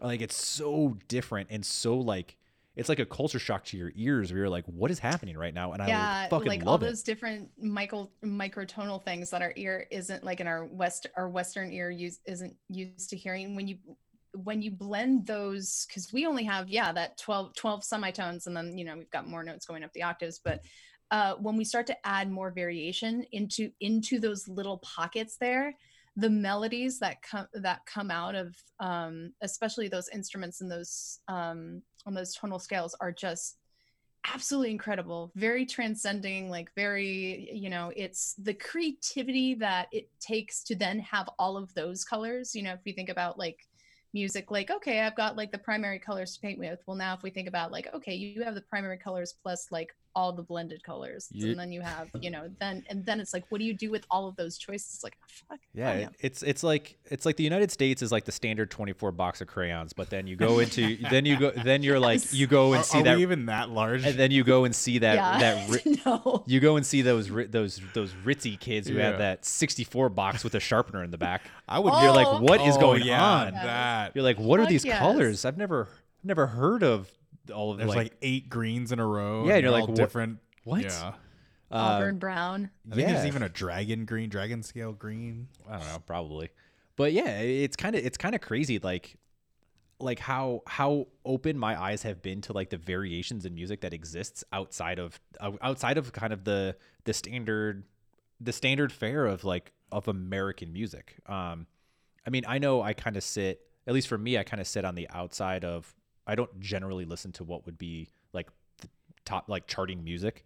Um cuz I feel like rock is kind of a a little bit of a, a dying breed to a certain degree, at least in don't say that don't say rock is dead No, rock is not dead. Punk rock's dead. As much as I hate to admit that, but um, it- whenever I see some dude rocking a studded leather jacket and a mohawk, I, I always think in my head, I was like, I'm sorry, dude, punk rock's dead. um, but then again, it's Hollywood, so what do you expect? Emo will live on. Emo will forever live on. But in the but what I mean, but like rock is not dead, but in the sense that it is, it's kind of fallen away from like the mainstream, and it's like it's pop music. Like if you turn on the radio, Yeah. you're most likely hearing pop music, or you're going to be hearing like what's considered alternative rock, which would be like the grunge of the '90s, right? We we get like Bush and the Nirvana and Yeah. like Blink 182, um, or pop punk, I guess. Yeah. And so there is there is this kind of like uh like palette fatigue that I get whenever I'm trying to like listen to music because it's it sounds it, like it is it you know you said old lady but it does kind of sound a little bit like old man old I'll say old man in this instance of like all these songs sound so similar. There is like you know they talk they talk about this like I mean I and I've er, not they this ethereal they um but people do talk about the idea that there is this like there's there's a formula to it. Like we've at this point we've understand we can understand what makes popular music what is going to be a hit and you can almost you could almost engineer it to happen that way. Um, especially with i feel like especially with pop music these days um, you know you it- what was i i was i was reading something earlier where they were talking about like why why there are so some of the like the popular female pop artists tend to have a kind of like a steep rise to fame or popularity is because part of it is the the music and the way that it's produced. One, because it's made by sometimes written by a lot of the same people. I'm Max Martin. Um, those are wonderful Swedes. Um, but one, we have a similar similar writers writing music. Um, not saying that they're pigeonholed into one genre, but also that you know the the tones sound the same and they, they sound similar in essence and so you can hear like this one song and be like this sounds like something else that's why i like it um, and it's kind of this like self self-fulfilling prophecy like you know snake eating its own tail just like loop of of just music being churned out not at, i feel like not at the moment but similar nature Yeah. What well the the interesting thing about pop is it's very hard it's very hard to write good pop that sounds different. It's very hard because pop is just like you said it's a little bit of a it's a formula. We've got and we all kind of know the formula whether we are like very conscious of it or not, but we always expect to hear like some form of an intro or whatever. Then we're gonna hear a verse, and then we're gonna hear a pre-chorus, then we're gonna hear a chorus, then we're gonna hear a re-intro, then we're gonna hear this. Like, and that's and that shifts around. But like in essence, if you boil it all down, it's like verse, chorus, whatever. There's different. There's different things. the bridge Anyways, the bridge is dead by the way. Brid- bridges are making a comeback. Is it making a comeback? So Oh, I fingers miss all crossed. bridges. Bridges, bridges is the best part. Um, uh, but also like pop very much deals in the pentatonic scale, which is a five note scale. Um, our our ear, our human ear is very much we love pentatonics. We just like we were like one some of the first instruments, human instruments they found were tuned to the pentatonic scale. We have always, for some weird reason, love these five notes out of every scale.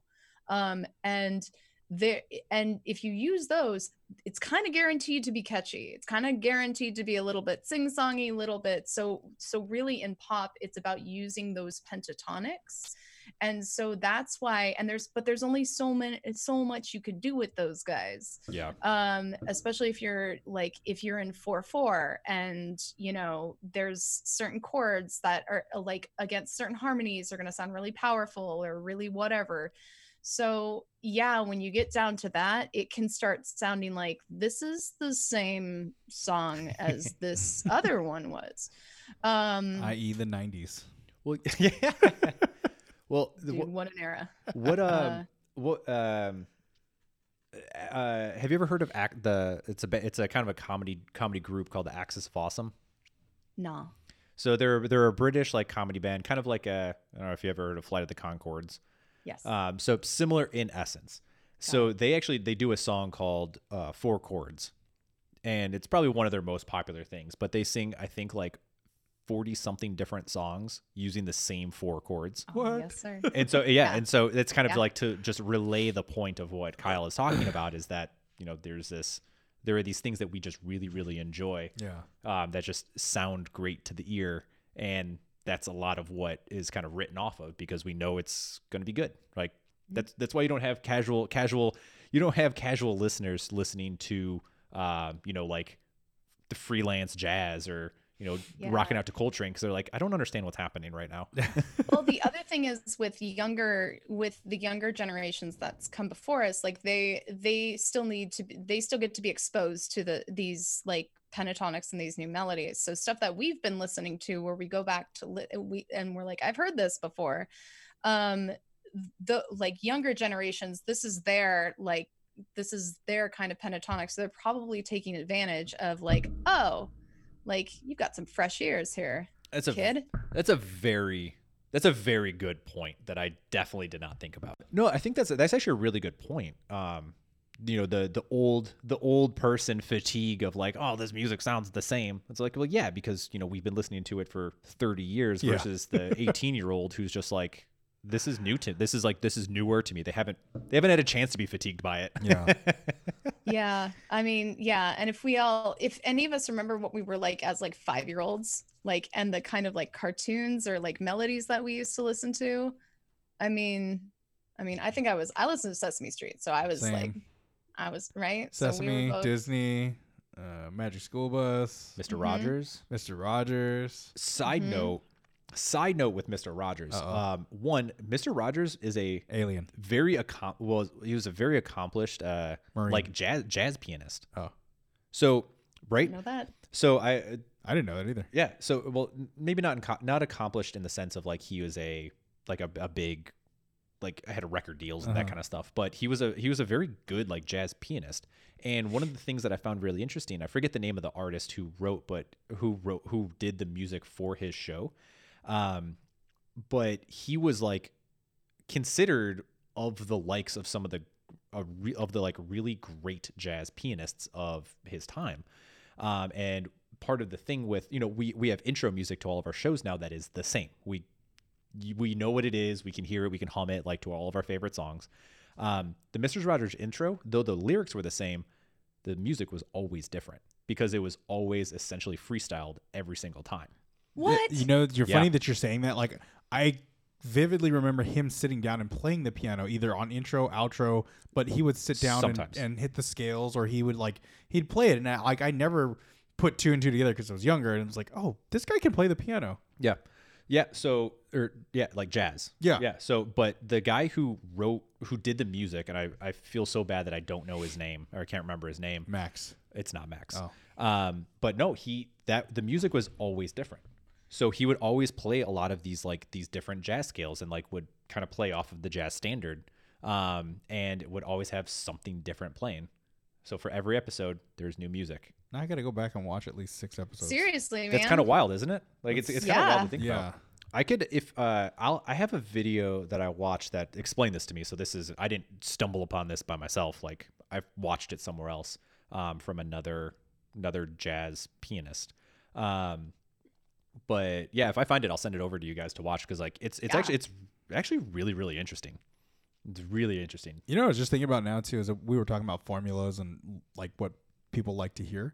Um, I I would say maybe seven years ago I got into country, like really got into country.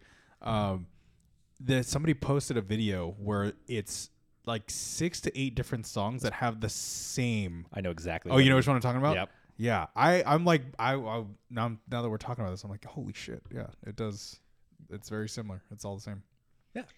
It's a but at the cutter. s- like at the same so i get a i get a soft spot for those like but all of those different songs work. And some of those songs are like arguably some some of those uh, that's the weird thing is like some of it really works. Some of those four chord songs that's like yep heard these four chords before. It's some of it works. Yeah. and so i think it also gets to the point of in creativity if we've only got this many notes and we've only got you know and we've got these amount of chords and we know that the movement of these chords creates different emotion. Um uh if you've like if you get really into jazz what's really amazing about jazz is um there are no rules. Like you and there's a lot of different modal changes. And so that the the emotion and the landscape of where you can go in a song is is pretty endless. It's and and so like if if nobody's ever like really sat and intently listened to jazz please please please in fact the best thing you could could do is go support a jazz show like a little little bar a little jazz club because those guys are some of the best musicians you'll ever see in your life Yes. um I love when they solo. it's like please go support the go support like local musicians man A hundred percent. uh but like that's music is at the end of the day when we're a listen the the greatest gift of music is really the fruit that it delivers it's being able to like if i ask you guys why why do you love music what does music do for you It makes me happy. yeah Yeah, music makes me You- happy. even raging like rage against the machine and linkin park Oh like, yeah. e- Like if I'm when- if I'm down, I think because it brings back memories of when I was younger. Oh. It it brings back that emotion of like, man, like I used to listen to this back in the day and I felt good. Like back in the day, even like em- even you know the emo scene, like it just brings you back. You're like, oh yeah, th- these were good songs back then. Yeah, I mean even the '90s. I, I mean I could go all the way back to like the Roaring Twenties because I I, lis- I love listening to jazz too. Big jazz bands big like big band. yeah, big bands. Like I can go all the way back to the twenties. Like there's songs from each era of music where I'm just like, yeah, this makes me happy. Yeah, this makes me happy. Like it all just ties back to a memory or a feeling or an emotion that that I was just like, yeah, this made me feel good. I'm gonna listen to this song. I, that, that's that's what music does for me. It is interesting. I find that I always wondered, like, what is the physiological effect that makes that happen? Because like we can we can hear a song, right? And you could be like, it will immediately transport you to some instance of your life that you're listening to a song, Mhm. um, and it's kind of crazy. Like, a- and it's almost so the like the the I grew up kind of listening to my brother's music and my parents' music, which I think tends to be the case for most everybody. Um, so like I grew up with like you know 80s rock, and then like my brother would like got me into like Red Hot Chili Peppers and stuff like that. Um, and then as I kind of found my own my own taste when I was older but still younger than I am now was like was this punk like I loved like just fucking hardcore punk. Um, and it's always really interesting because I don't listen to that super often anymore because for most people to listen to it like unwillingly is like a jarring experience. you know what I mean? Like it's Yeah. it's it's fast, it's aggressive. Like they're just screaming into a microphone. It's essentially inaudible most of the time. Um, and and so like to be a, a unwilling participant, you're like, what is happening right now? Get me out of this place. I'm I'm scared. I'm I don't want to be here. Um, but it's it's super interesting because like Marissa will ask about it sometimes and she'll be like, "Oh, like play me a song." And I'm like, "All right." And but it'll like I'll pick a song and it'll remind me of another song that I'll play. And then I was like, "Oh man, this reminded me reminded me of this thing that we were doing when I was listening to this." And it could like it brings back these memories that I forgot until I heard it and it like like just like I said transported me straight back. I always wondered what the like if there's anything about that. Like why is that the case? Like how is that a thing? Like why do we remember jingles so well? you know? Like it's it's so interesting. Like when it's tied to music, like you it, it uh, you get it. Yeah. It just happens. Phone- Yeah.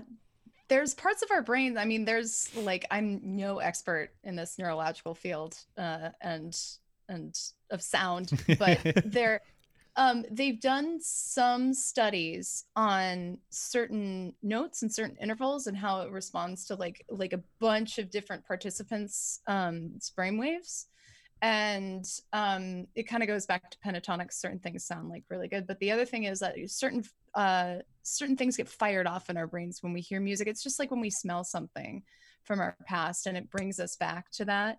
Um, like sound uh, sound does that. Uh, it's it's one of those things that does have the power to um, to remind us or to open up a moment or to open up just a feeling um, even if we can't really understand it or like really describe it. It's just that feeling that you had when you were in your car and you're talking on your cell phone driving a stick smoking a cigarette and listening to, like and listening to system of a down thinking you were hot shit. Ugh, um, Hell yeah.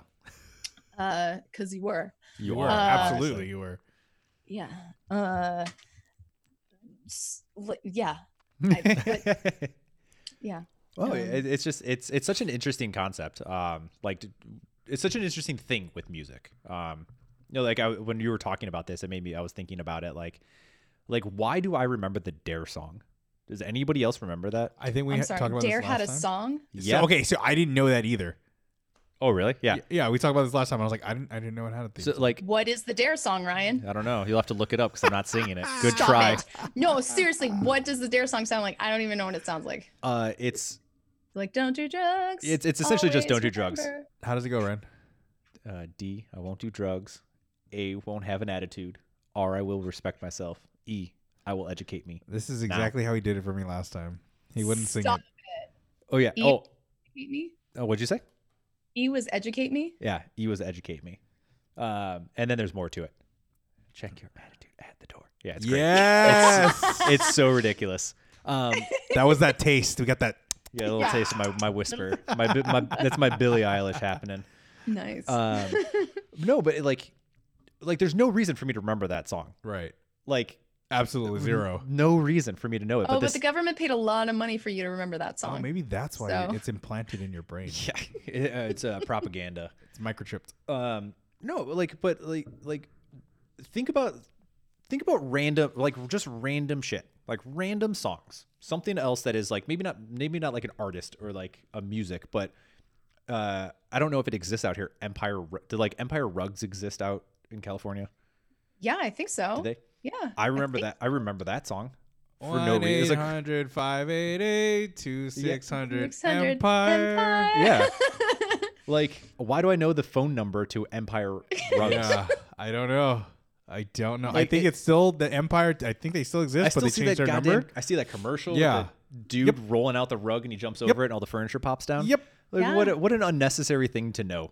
Uh, but that jingle's I don't stuck in my head man, now. But if you ever like, if you ever need a rug, You know who Yeah, to I know. call. I know who to call. Yeah. 15 years ago. And you'll know that the rug will go over the furniture. The furniture will hop over Just the rug. happens. Yeah. it's that easy. They make it that easy, Ryan. Yeah. So Uh, well, look, I I'm- think I- it set I- a generation up to think that recarpeting an entire music was. Look, you know, I'm not shitting on it. I'm just saying, like, it's so weird that I remember that. now I'm gonna go back and try and remember all those commercials. Thanks. Oh, there's gonna be a, a bunch of weird ones. I don't know what. Uh, I'm sure there's a bunch of funny ones over here from out like out in California. the- sh- regionally, I don't I don't know that I can Uh. name any of them out here. Where'd you grow up, Brian? Chicago. Chicago. Chicago. Chicago. Where where are you from, Kyle? I'm from Southern California. Yeah, born and raised. Yeah. What? Why leave? The weather's great. I like we don't s- care about uh, paying No. too much in taxes filling Or earthquakes. space. Yeah, or Or earthquakes. earthquakes. We're chipping off the U.S. and Yeah. going to hang out with Hawaii Hey, if we did on. that, I'd be. It flights would be so much cheaper. It'd be way easier. Yeah. Yeah. There'd be but there'd be beach on e- either side, Yeah. so that's good. Yeah, we'd Desert, be. desert yeah. with that beachfront property. yeah, all, all, the, all those people out in Rancho Cucamonga, their uh, their real estate just skyrocketed. They're like, we have a beachfront now. Oh my god, thank God. it, it would go from dirty Dino to clean Dino or water Dino. oh, I have no idea what you're talking about. They used to call San Bernardino dirty Dino. Well, I mean, some people still do. some some people do, not us though. Not me though, specifically. I don't still call it dirty Dino because of all the meth and crack and. Okay, I don't I don't know it- I don't know this state well enough, so I can't comment. I'll take your word for it. You should. Don't ever go there. Okay. Jesus. Everything the light touches is our oxygen, except for that. so stupid. Hell yeah. Um. All right. Well, I feel like that's kind of a, a fun natural ending point to this. Yeah. Yeah, I, I feel agree. like that took us full, full circle. Um, Literally the best. Like, I don't think it's gonna get happier than that. Um. Well, the one, the only other thing that I'll add on to this, um, would be so the like I kind of we referenced a little bit. Our last episode was our uh, our venting series where we just kind of bitched about some things. So out of curiosity, and you don't have to do this, is there anything that you would like to get off of your chest about the about like either singing or coaching or music or something that you would just like look this is some bullshit i just need to clear the air real quick You are our first guest. Yeah. You, you have the honor of being the first one to vent. yeah you don't have to you don't- yeah, you don't have out to. there But it's now or never, honestly. this will never happen again We won't ask you Well, back in maybe a couple months. Here's the thing. Here's the thing. I will bitch about. I'll, I'll vent. I will vent about something that I have no control over and I can't change. Um, Do it. I hate how at this point, like artists, like we just want to make music, right? We got into this, like, and we put our we put our blood, sweat, and tears to making music. But now, like, I've got to become a brand, and I've got to brand myself. And there's nothing more than I fucking hate that. I do not like that. I've I, I have a plan to do with my own artistry that's going to make it that's going to help remove that a little bit but i just don't like this. I don't fucking like it man. Like being an artist and like having to be like here's all the things i did and here's all like and here's a bunch of things that like nobody gives a shit about. Nobody. Yeah. A- and it's just so much eking time and i fucking hate social media. Um and i always get bitched about like you know whenever i'm in like music i'm whenever i'm in like music conferences they're just like you have to be okay with it. It's like no i fucking don't. I want to make music. Like does that mean i'm not gonna make a million dollars? It's fine. Am i gonna write songs that i like? Dude that's perfect. Even better. Even better. so yeah thank you for that. That actually Okay. released that i think that re- seriously that released something. Good. And i also have a lot of fire in here so i might There you have go. to, apparently. You're gonna you're gonna write a song now. might Yeah. have to breathe that out. Yeah. a little bit. well i mean fine. hey the like i said the one that we did before it was like that before just the one that just came out was about that. Um of us just bitching about the fitness a little bit of some of the fitness bullshit within gyms and funny enough the following one is going to be just us shitting on the fitness industry as a whole in some of the like just the ridiculousness that exists and the Oh. crazy ass predatory behavior that exists as well. Oh my god, yeah. we I got forgot I forgot about that. Dude, we got super fired up. Yeah, we did. I'm so excited for you guys for that one. And it, like, I think we all need to hear that Ugh, right now. that'll be coming out. Yeah. But yeah, it'll that was that was one of them, and I was like, I wonder. I'm like, like I could because because we have our gripes, so I could only imagine like you have your own gripes within your own industry. We're like, God, this is just oh yeah, I mean, I also do the this. predatory aspect of everything, I can't. Um, and they're starting to get sneaky. Ooh. Um, because it's just so sad. it's just so- just such a disservice to everything Well, you- art stands for. well, you got and the- it just kills me. You got these doughy-eyed, you know, f- like uh shooting for the stars people who like will do anything will do to- anything, anything yeah. to get their dreams, Yeah. right? And uh you have somebody who's like I can see a lot of money coming out of you. Mm-hmm. Sign this nonsense contract. Sign and- your soul away. Yeah, and then you're fucked. Yeah. Yeah, and then artists do. It's really sad. At one point, the statistic was like there were, it was only you know record companies sign a lot of artists, but the sad thing is you're not guaranteed to get your record made or even released. So I think it was something And then they own your maybe music, I'm right? misquoting, but like five percent of artists they signed actually got stuff released. I believe that. Jesus. I How 100% ter- believe. like, That's insane. How terrible to be signed and be like, oh my gosh, my dream, and then to like do all this work and then for them to be like, we actually hate this, so you can't release it, and you can't actually go with anybody else or write anything or perform anything for like three years because you're into the contract, and we don't really want to make anything. ugh. So Yeah, we there. uh there was a band um i'm not gonna i don't i'm not gonna name it because or name a band because i'm not 100% sure but i remember hearing about that they like they were they got signed for it was uh, i'm pretty sure it was a ska band so uh, ska is also dead rip um everything's cyclical, Ryan. It'll come back. it'll come back Maybe. Uh, but then it'll be that old guy at like a ska show skanking around being like why is this guy Dude, here they still exist. Like i know i went to one i, I well, I, went to one last year I, I go to island reggae festivals, and you just see old dudes just fucking skanking, and Oh, it's, I it's love it. awesome. I love seeing it. yeah. Dude. I love seeing it. child like bucket list band I got to see um last year and I was so so excited. Um like ska band. Yes. Anyway, um but yeah, they they signed for they like this band signed for uh, like a record deal and they were it was like a 5 year deal or something like it was a crazy long deal. And they recorded and they were like they were f- pretty much part of the contract was they had to re- release a new album every year four or five years. So they were they had a, essentially a five a five record contract, um, and it was like they were I forget what happened, but they they managed to somehow get themselves out of it, and I think it was because they were just being annoying to the point where like the company was like, fine, fuck this, like we're keeping all of our we're keeping all of our all of the money that you made, but like, fine, we'll be done with you. And they like started up their own like small record comp- like uh, record production company to be able to like help out other like smaller artists as they were like trying to come up. But yeah, I remember like reading this story and be like, Jesus, yeah. like holy shit. Um, and that's like then that's a love- that's a small band. Sorry, I interrupted you. No, no, you're fine. Go ahead. Uh, that's what I love about like that's what I love about musicians though. Like the cool thing about musicians is like they have a lot easier time being like, fuck it, fine. We'll be like we'll be really annoying to you. And like we'll be juvenile if we have to and fuck off. It'd be such a headache that we just don't want to deal with it anymore. Genius eyes. I love it. I'd be good in a band because I could just annoy the shit out of people if I didn't like it.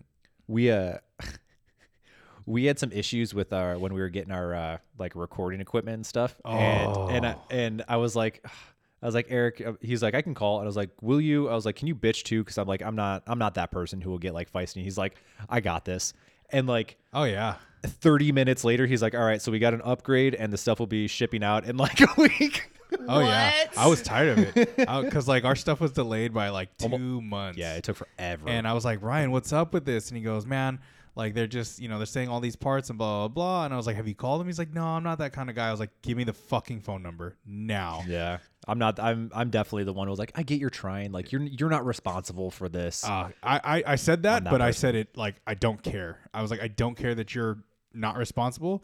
Give me the guy responsible or put somebody who can give give me this order because I want it now. We paid X amount of dollars. I want it now. and sure did. I, I, I texted Ryan. I was like, hey, um, it's going to cost us 50 bucks more, but we got upgrades and it'll be here in three days. See, this is why teams work best. it was so funny. Well, and the, the other the part that I felt the worst was is like I was getting ads for this company and it's like showing that they're being proactive and like having people working from home and like because there's a pandemic but like you know they're not losing their jobs and I was like I don't want to be that person Oh, yeah. like I'll calling calling like Josh while he's like sitting on his couch trying to fulfill orders. I don't want to do that. you know do what. Ryan? You weren't. I wasn't. You were not that person. Eric's the You bad didn't guy. have to be. You, you, pa- that's right. He took the sacrifice Yeah. and was that person. I person. jumped a on that sacrifice. It's a sword I'm not with- willing to die with on. my pitchfork in hand. I jumped on it. I was ready to go to war.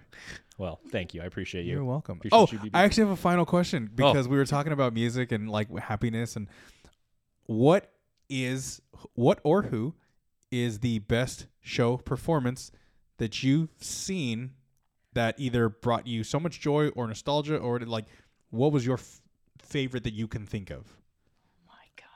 If you need time to think, I can answer this one right right away. Yeah, Ooh, you, you, you go, you answer ahead. this one. And I bet you it's not going to be what you think. Um, Madonna.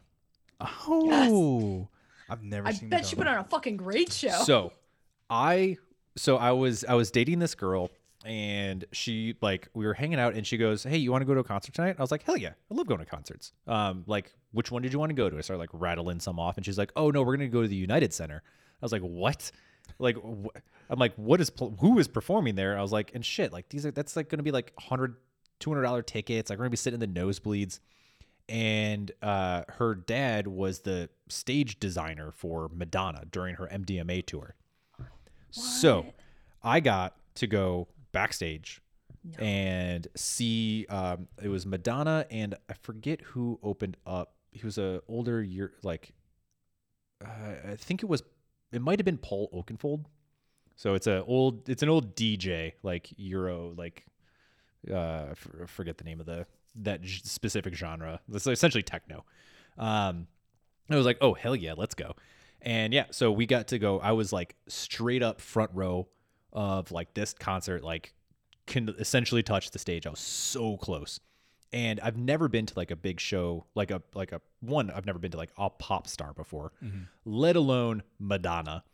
And it was the craziest show I have ever seen in my life. It was, I mean, it, like I can understand why people would pay money to go, like pay as much money Yeah. to go see like her Lady Gaga at the time, um, like perform because these like I mean it was a fucking show, not even just the music, like acrobatics and like the stage was like moving and people were like flipping off of these like columns and it was insane. It was like Cirque du Soleil meets Madonna and it was amazing.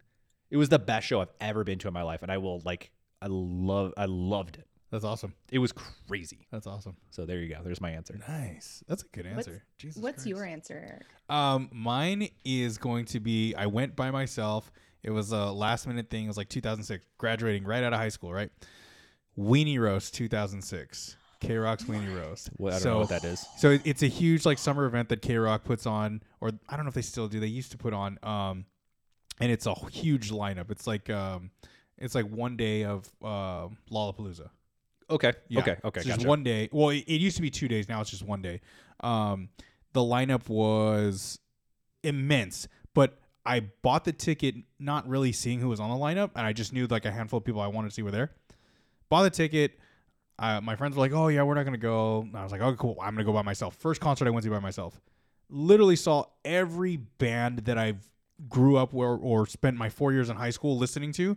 This is Linkin Park, My Chemical Romance, um, Red Hot Chili Peppers, um, Damian Marley was there. Uh, Whoa. Literally everybody that I've ever listened to in high school. I was just like, this is the most important show of my life because A, I'm by myself. B, I'm in the middle of fucking San Bernardino. And Here's C, the best place in California. yeah, I'm literally seeing everybody that I love and I've, I've ever wanted to see in high school. All right. Yeah. Dude, that is so hard to be. I'm so happy for you. Thank you. Oh my god, so amazing that you got that. Yeah. Oh, just to think about that would have been so fucking epic. And like so the follow up like the second the uh, the second place one is another KROQ show. It was KROQ's Almost Acoustic Christmas. I bought the last ticket, the last seat in the aisle. Like they were all sold out or they were cycling the sold out tickets. I just kept refreshing, kept trying to buy one. And I bought it and I was just like, "Holy shit." And I literally saw another slew of bands that like System was there, Rage, uh, uh, Rise Against, like they all played acoustic and I was just like this is Oh, really close to like being my favorite, but All it had to be Weenie Roast. All right. Yeah. All right. Pressure's on, Kyle. Top that. Oh, it's my turn now. I wasn't thinking about my. um, uh, um, Uh, you know, like s- when I went to, I I love smaller shows. Um, I like it's they're fun to perform. Uh, because you can really feel everybody's energy, and not to say that big shows aren't like quite the attraction, but um, it was. I saw Father John Misty. Do you guys know who Father John Yeah. Misty I is? don't. I saw Father John Misty when he was, I mean, Fear Fun, or maybe no, I Love You, Honeybear had just came out, his first album when Okay. like the hipsters didn't get to him yet. Um, and he was playing this set at the Troubadour, and like it was just uh, so mesmerizing. Like I don't usually. Here's the thing: if you guys, I should spread this to all your listeners. If any of your listeners ever meet Father John Misty, Josh Tillman, or Colin Farrell, please keep them there. Don't kidnap them. Just keep them in the space. Call me. I'll be there in 20 minutes. But it's very important that you just hold on to them for a second um father john and misty like i like his lyrics were like it was before i had heard him like I, that was my first experience with his music with him it was it, the most seamless show ever it was just like that guy was mesmerizing and it was so intimate and i'm like i just remember standing there and um being like just look fucking cool okay? Because if he makes eye contact with you you gotta look fucking cool. Don't wanna be like I swear to god i checked in my body i was like my eyes are bulging like my my lips are uh pretty sure there's drool and like i'm all hunched over like just being like love me please Notice me. Notice me. So that was a great show. That changed my life um, because I realized how pathetic I was and how susceptible I am to Father John Misty. Uh, and it also let me know what a good show was because that uh, he really did make that seamless. Every song like was just one into the next. His banter was amazing. Like and the whole evening like just really flowed. Um, I've also seen uh, Muse. Muse was a Oh, fucking. that sounds about amazing. show, Muse that was, a amazing. fucking great fucking show. Great fucking show. They put on such a good fucking show. I bet. That was epic. Okay, I need to say Um, this because I like through high school I wasn't a huge Muse fan. I was the guy that was like they're overrated, they're overplayed, blah blah blah. Okay. I saw them Dead to me. I saw them 2 years ago. I've always liked their music secretly. I saw them 2 years ago, completely changed my mind. I was just like, nope, that this is probably the best band ever. like yeah, hands down. They put on an amazing You don't like show. Muse, Ryan? No, I love Muse. No, he loves Muse. Okay, good. Yeah. Okay, good. I was gonna be like, that's fine. I mean, their last album. What was their last album? It's all right. I don't. I don't. I- na- naming albums is not my Yeah. forte, No. so I can't quite pick up on that one. But I know they're. I did listen to their latest one, and I was a little, little for lackluster in my opinion. It was a lot of same melodies. It's okay. Yeah. It's fine. They're they're We'll really forgive them they're really because you know what? They were probably tired. yeah, they're sleepy. Probably um, tired. yeah, it's. I. uh Well, I guess while we're on the the uh nostalgia train, I'll, I'll throw out one more because Ooh, we've es- essentially attempted to end this thrice now. Um, Oh, that's a good band too. Thri- thrice. Yeah. that is a good band Yeah. actually. um, throw it out there. Um, I did. We went to this show. Um, this is this is also the time that I met Bret Michaels. Um, What? What? yeah, another Wow. uh, a- another girl I was dating. Dude, Ryan, you picked some really phenomenal females. well, this Good on you for making choices. I, I, Some good I- choices. you're right. I did make choices. you are correct. So no, uh, she. well, this this this is a totally different thing, but nonetheless. Um, so it was like it was poison, um, uh, Seether, uh, Dokken, um, and oh my god, what's the other? It's the other one. Um, was that, fuck. What's the band that Tommy Lee was in, or is in? Uh, Motley. Molly Crew. Molly yeah, Crew. yeah. So there we go. Motley Crue, Poison, Dokken, which you Oh may or may not know. I don't know. Um, Dokken. Seether. But the other three, I'm Dokken has like 14 albums. They're like Metallica. Jesus. It's a crazy. Um, and Godsmack. so Oh, wild. dude, nice. Yeah, Yeah. nice setup. So a wild ass show, but it was like this. It was just this like rock show. Yeah. Um, and so all of those bands I I enjoy or enjoyed. Um, you know, Godsmack had its time in the sun. It did absolutely, Yeah. yeah. um, especially with their album cover being the sun. That's also true. There's a lot of tattoos, a lot Yeah. of tattoos of that and the They that were and tribal. huge. The, Back the- over the shoulders. over the shoulders or on the. Oh man. That's true. I like uh, tribal sun. Yeah. Um, but so all of them were crazy good. Um, but the one that surprised me the most was Seether. One because I didn't quite think I realized how many popular songs they have, let alone how hard they rocked. Like it was crazy. Like, you know, it's uh they were you know live bands like you know sometimes they might be off just a little bit from like each other um like just like instruments and timing and stuff like that but they were on like they were on to such a degree that it was i like would almost want to say that they were just playing a studio like a recording over the like the speakers like it was insane how like just everybody was just in tune with each other. That's awesome. and they like fucking crushed. Like to a point and i like i am not joking one of the speakers broke um because we were it's, it was at this amphitheater. And so you i heard we heard like the speakers up in like the top corner um like Just start start fizzing Oh. out. And you just hear like the and i was like they just blew a speaker. Like this is insane. Um it was unbelievable so yeah i had to say like that was a crazy show That's awesome. it was so good. I also uh, this old this also this old guy uh, was like smoking smoke like smoking weed and he like rolled over and was like, Yeah, you got you like there was a bunch of kids, like we were Yeah. like 8, 17 or something like that, 16, 17. And he was like, You guys want some weed? And we're like, No, no thank you. Uh, and he's like, whatever, queers, and like rolled back over. And and me and my friends were like, we were just like, what just happened? And why did he just call us that? the other fun, memorable experience from that evening was, You know, this- yeah. and it was just like this like bald, like That he probably had to have been like fifty five. It probably saved your life. There's there's probably either really good Yeah, weed that was lace. yeah, or Yeah, laced you weed. Oh, Yeah, that was, that was laced with crack. that And that was a trap. That was the people watching was a dumpster fire in all facets that you could see. Like these people who were like, you've never left the '80s, Hell yes. showed up, and I was like, I was like, what are all these like moms? Mullets? No, it was it was like watching like your it was like your aunt wearing her like leather jeans or oh, leather pants Nice. and her like crop top, and you're just like, I love you, Bret Michaels. Like White sign my video. boobies. Well, it well yeah, it's it's like the Whitesnake video. Thirty years later. so saggy.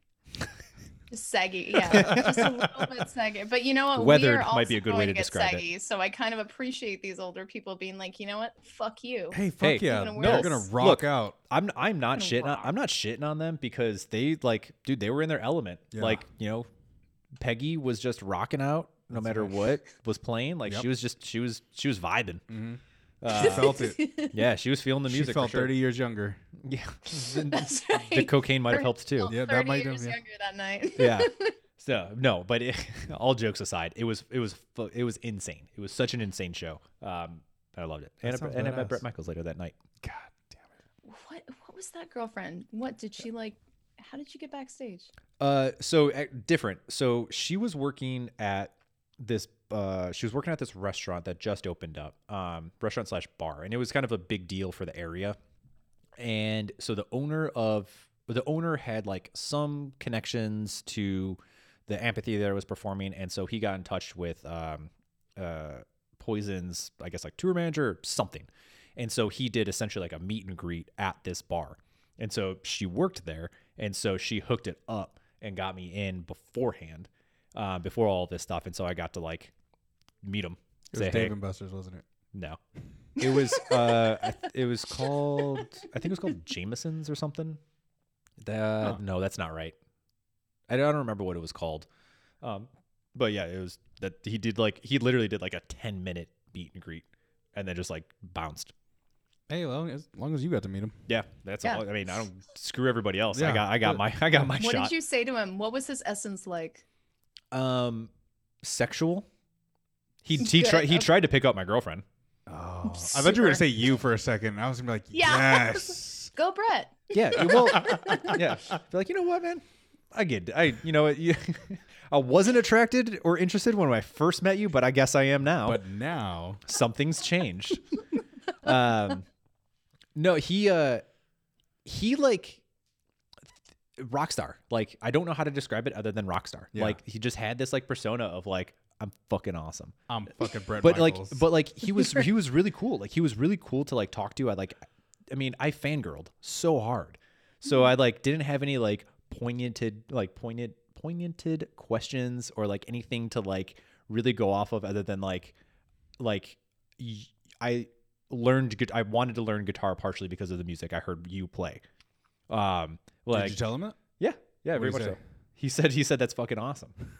Oh. Yeah, he was like it's fucking awesome. He's like keep playing. Fuck yeah. Um, yeah, like because like we were talking about music earlier. Like we, you know, listen. We kind of grew up, grow up listening to our parents' music by default. Default, Like we don't ever really have a choice to that. And so my parents loved '80s rock um, and Bob Seger.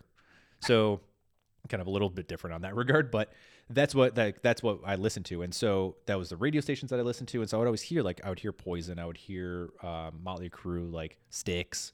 Um, like like those were kind of the, like the the the staples to stuff that I like listened to. Off the top of my head, I'm gonna forget all of them, but you get the gist. Led Zeppelin, sure, throw it out there.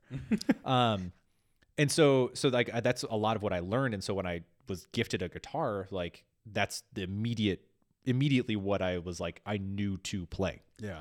Um, and so that's what I like started to learn. Like uh, Crazy Train was or not Crazy Train, Iron Man was the first song that I ever learned.